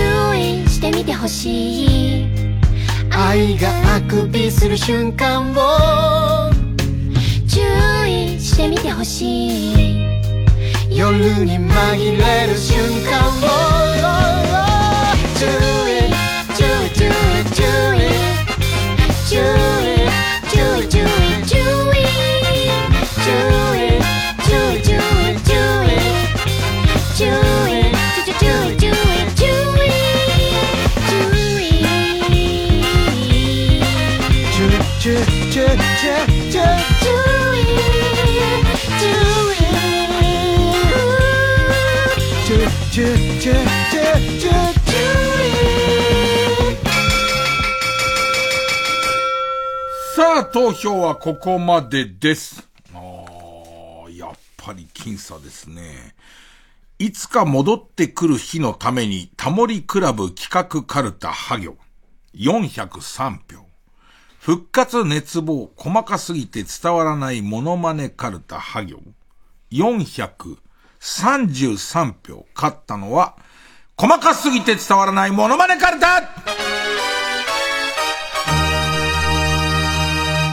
僕の中ではナジャー、ナジャグランディーバ聞いてるんですよね。不動明王を一回頭に浮かべてからの、なんかそれがこう、ちょっとこう、怒りが静まっていくと、ナジャグランディーバになる。なんていうの？あの、木でできたさ、不動明王にカラフルな色がついてる感じとかも、僕はとても良かったんですよね。いやー、ということで、えー、細かすぎて伝わらないモノマネカルタ、魔行に行きます。で、えー、タモリクラブ企画カルタは引き続きハ行で予選ブロックに戻ります。さあ、ここに、えー、当てがわれるチャレンジャーは、令和犬棒カルタさあ、犬も歩けば、えー、棒に当たるみたいなことわざもすっかり通じない世の中になったので、もう令和のカルタは犬か棒かどっちかが少しでも入ってればいいですよというね、えー、野行ですね。野行ゴール間近ですね。えー、ペンネーム、フランツふかふか、や、例題。ヤンバルクイナらしき鳥を加えて飼い犬が帰ってきました。あれ？つって。沖縄住んでるね。あれ？つって。えー、ペンネーム花トレイ。いや、薬蜜を棒で叩いていたら、今年の流行語大賞が許してくださいになりました。いやいや。あんたに言ってるだけなんで。えー、ということで、えー、次回の対戦カードは、細かすぎて伝わらないモノマネカルタ魔行と、えー、令和犬棒カルタの野行です。えー、そしてこう、お正月、新しい、こう、年、お正月といえばカルタなので、えーと、そろそろ減ってきた、えー、カルタの新しいテーマを、えー、近日、えー、発表いたしますので、ぜひこちらの方にもご投稿ください。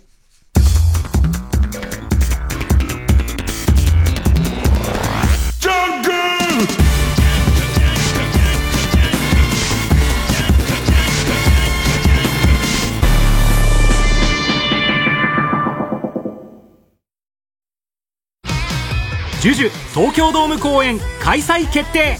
TBS ラジオ公演ソニー銀行プレゼンツジュジュ園スーパーライブスナックジュジュ東京ドーム店。ママがジュジュ20周年を盛大にお祝い。人よ限りの大人の歌謡祭。来年2月世界最大前代未聞のスナックが開店。昭和歌謡の名曲でママが皆様をおもてなし。スナックジュジュ東京ドーム店。開催は来年2月17日土曜日。詳しくはジュジュ公式ホームページまで。山里亮太です。私が一人で喋り尽くすトークライブ山里亮太の140全国公演開催中。1月27日土曜日は私が三遊亭剣弁として落語を披露したことのある神奈川でお話しさせていただきます。詳しくは TBS ラジオイベント情報をご覧ください。ここで、エイウィッチのかくれんぼをお聞きください。奥様の heartbreak. この青い星をうごめ吐き捨てて去りほえ innocence 見つけて欲しくて泣いて曇りのち雨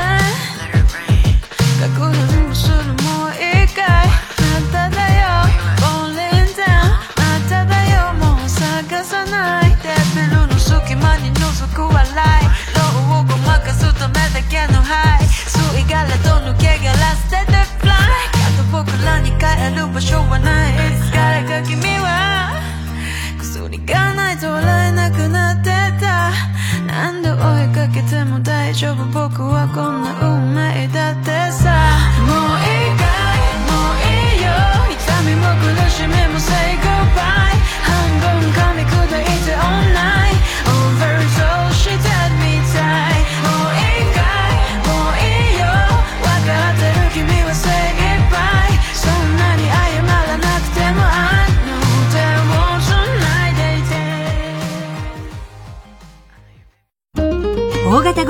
習場でのびのびレッスン。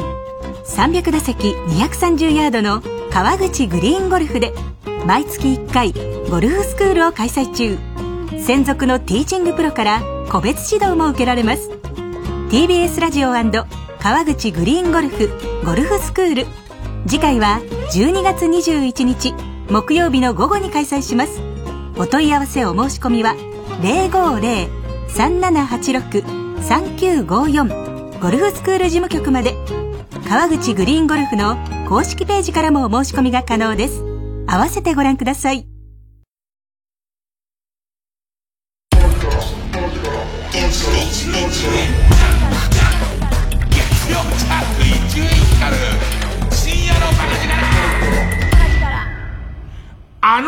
こう聞こえたらもうおしまいコーナー。Army bunk, army chow, army cruise, army koha Army bunk, army chow, army cruise, army koha Army bunk, army chow, まあこれから年の瀬忙しくなってきますからね、その多忙な中で、こう、ふと、ラジオから聞こえてくる曲が、トンチンカンに聞こえたりすることあると思います。そういった聞き間違いを、えー発表していくコーナーです。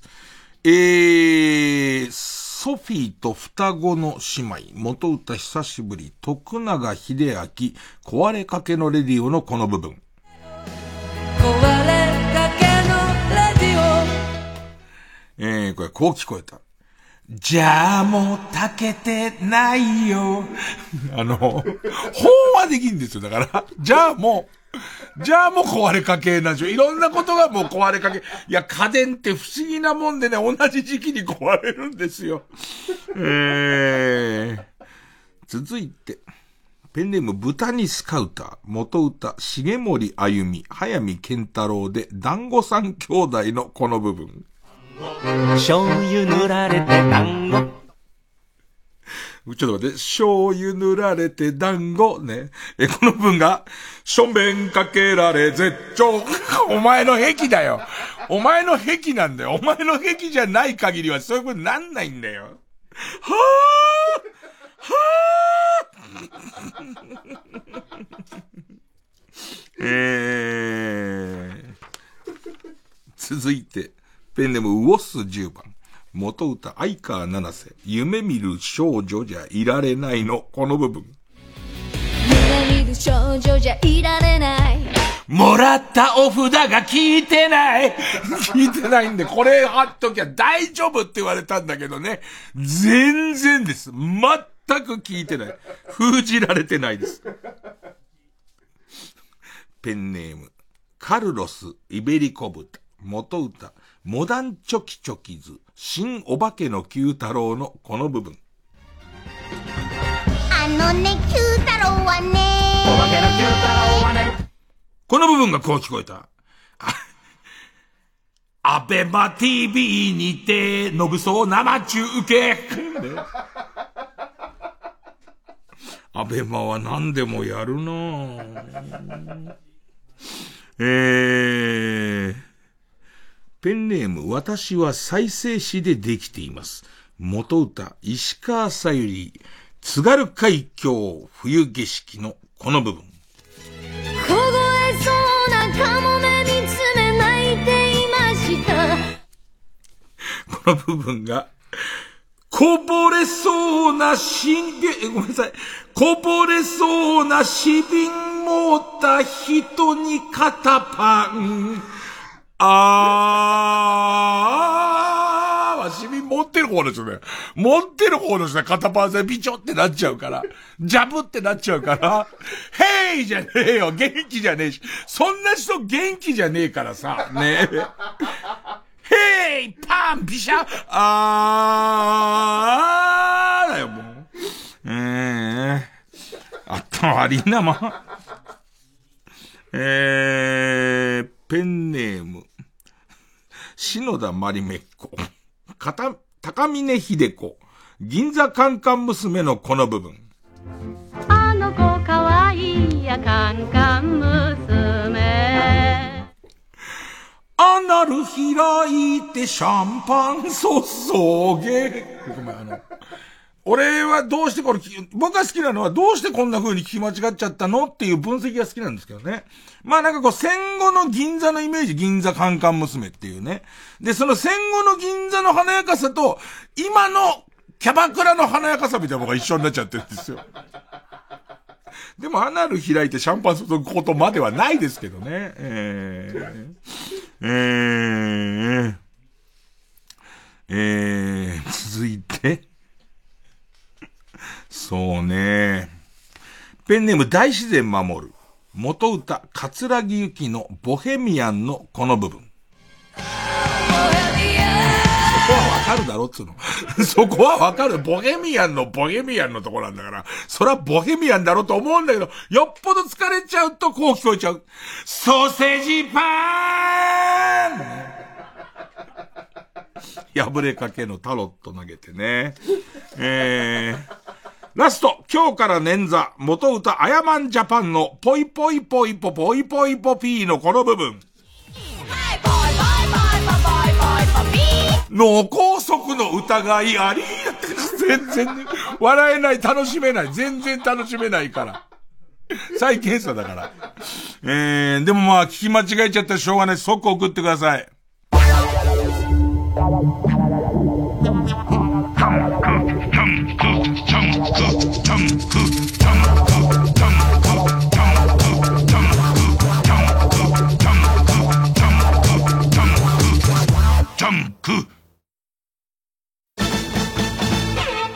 年末は博士太郎日本武道館で締めくくり。TBS ラジオ公演博士太郎コンサートツアー2023ザ・ショータイム。12月30日31日日本武道館で開催。感動のベストヒットツアーファイナル大晦日は日本武道館14時開演。博士太郎コンサートツアー2023ザ・ショータイム。詳しくは TBS ラジオホームページのイベント情報をご確認ください。ラジコもポッドキャストも TBS ラジオ。マイナビラフターナイトでは毎週5組の芸人のネタをオンエア。YouTube の再生回数リスナー投票などを集計して月間チャンピオンが決まります。ぜひ番組や YouTube を聞いて面白かった一組に投票してください詳しくはマイナビラフターナイトの公式サイトまで TBS ラジオジャンクこの時間は小学館マルハニチロ他各社の提供でお送りしました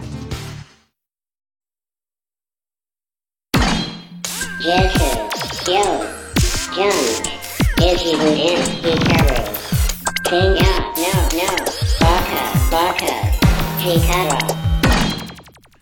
いやー、今日もちょっと飯テロで始まって飯テロで終わる感じなんですけども、まあ、今年のベストバイ、まあ、今のところちょっと暮れのどこかでもしくはお正月の振り返りで、えー、スペシャル企画をまあまあやろうと思ってるんですけど、いっぱいちょっと美味しいもの紹介してもらって、まあ、美味しいものばっか紹介してからそっちに寄るのはしょうがないんですけども、えー、基本的には美味しいもんじゃなくても、こういうグッズを買いました、こういう映画を見ました、こういう漫画を見ました、えー、っと、これが役立ってますよ、みたいなのを送っていただきたいということなんですが、えー、今日はまたですね、えー、っとね、3人ぐらいの方からもらったんですけど、これね、カニの恵みっていう調味料、カニをベースにした調味料なんですけど、えー、お召し上がり方、お湯で約15倍に薄めてお召し上がりくださいっていうことなんですけどね。た黒い瓶に入った、ただの茶色い汁なんですけど、今河野さんの前に、えー、紙コップ、兼用に使う紙コップをはい。の中にちょっとお湯で溶いたこのカニの恵み、いったんですが、どうぞお飲みください。いただきます。はい。うわ、やっぱ。ちょっとやばい。えっと、あれ去年だっけおとしだっけさ、あの、しじみエキスみたいに言ったじゃん。あれのカニ版なんで、これ、やばいよね。このなんかね、えっ、と、まあ、深夜放送のパーソナリティなんていうのはね、若者の道しるべなわけですよ。若者の道しるべが皆さんの前で、カニ、カニの恵みをお湯で溶いただけのものいただきますよ。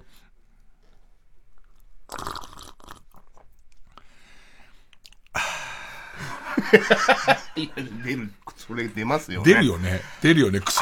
クソじじいになるよね。こんなん絶対クソじじいになります。出ますよ。なんか、これやばいな。すごい。これちょっとやばいな。鳥取。鳥取で作ってるものらしいんですのけど、ことぶき製菓っていう、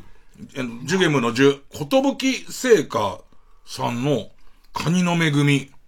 なんか、絶対ね、これ絶対、こう、例えばカニ鍋とか、あとカニ雑炊とか作るのでいいと思うんだけど、そんな手間かけないでも、15倍のお湯で薄めただけ、お湯で薄薄めて、紙コップでお湯で薄めただけで、ちょっと相当やばいね。今年だからそろそろその特番にあたっては自分のベストバイみたいのもやってかなきゃいけないんだけど、まあその、焼肉屋とかお弁当とか食べ物系はあるんだけど、あんまり今年俺ギア系で当たったものがなくて、ちょっとびっくりすること言いますよ。まだ iMac 開けてないっす。めちゃめちゃ忙しいんだって俺びっくりするぐらい。あのー、12月多分16日しか休みないんだから。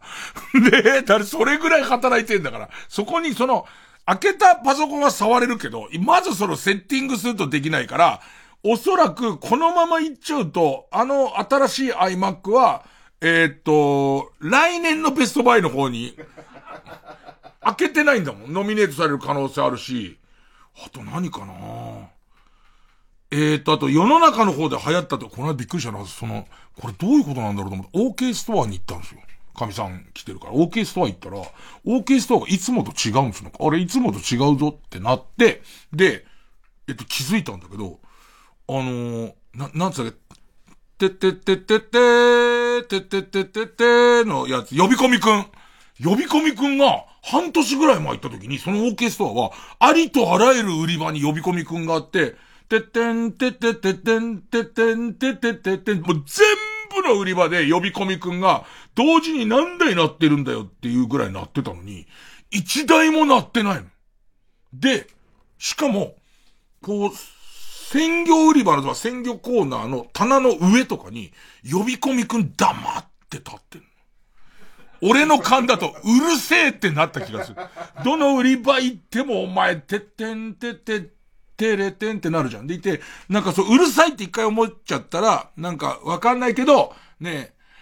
お前の神さん顔がああと、へへへのへとかもう一回聞こえ出しちゃったら、全部多分、そうなっちゃうんじゃないの？多分、あ、呼び込みくんブーム完全終わったみたいな感じがして、そうとあんだけ売れると、全国のスーパーのどこかに、ひっそり呼び込みくんいるんだと。この、一年振り返って、これはいいもんだなとか、これは買って人にお勧めしたいなって。いろんなジャンルからね、もうすでにね、えー、構成サンバガラスのビンちゃんは、セーグを進めてくれっていう。あのー、少しカサカサになってきますからね。あの、セーグ担当を彼に任せるとね、えー、いろんな情報をお待ちしております。えー、新カルタのテーマも待ってます。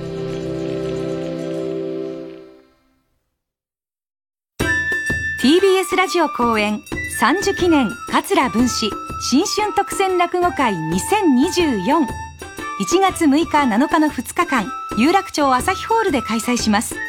独自の視線で人生の喜びと悲哀を豊かに表現してきた桂文史の創作落語。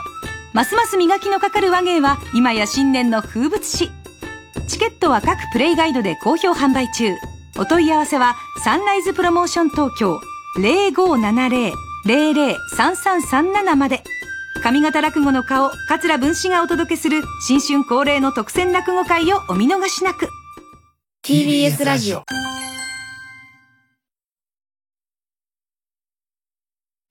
総合住宅展示場 TBS ハウジングであなたも夢を形にしませんか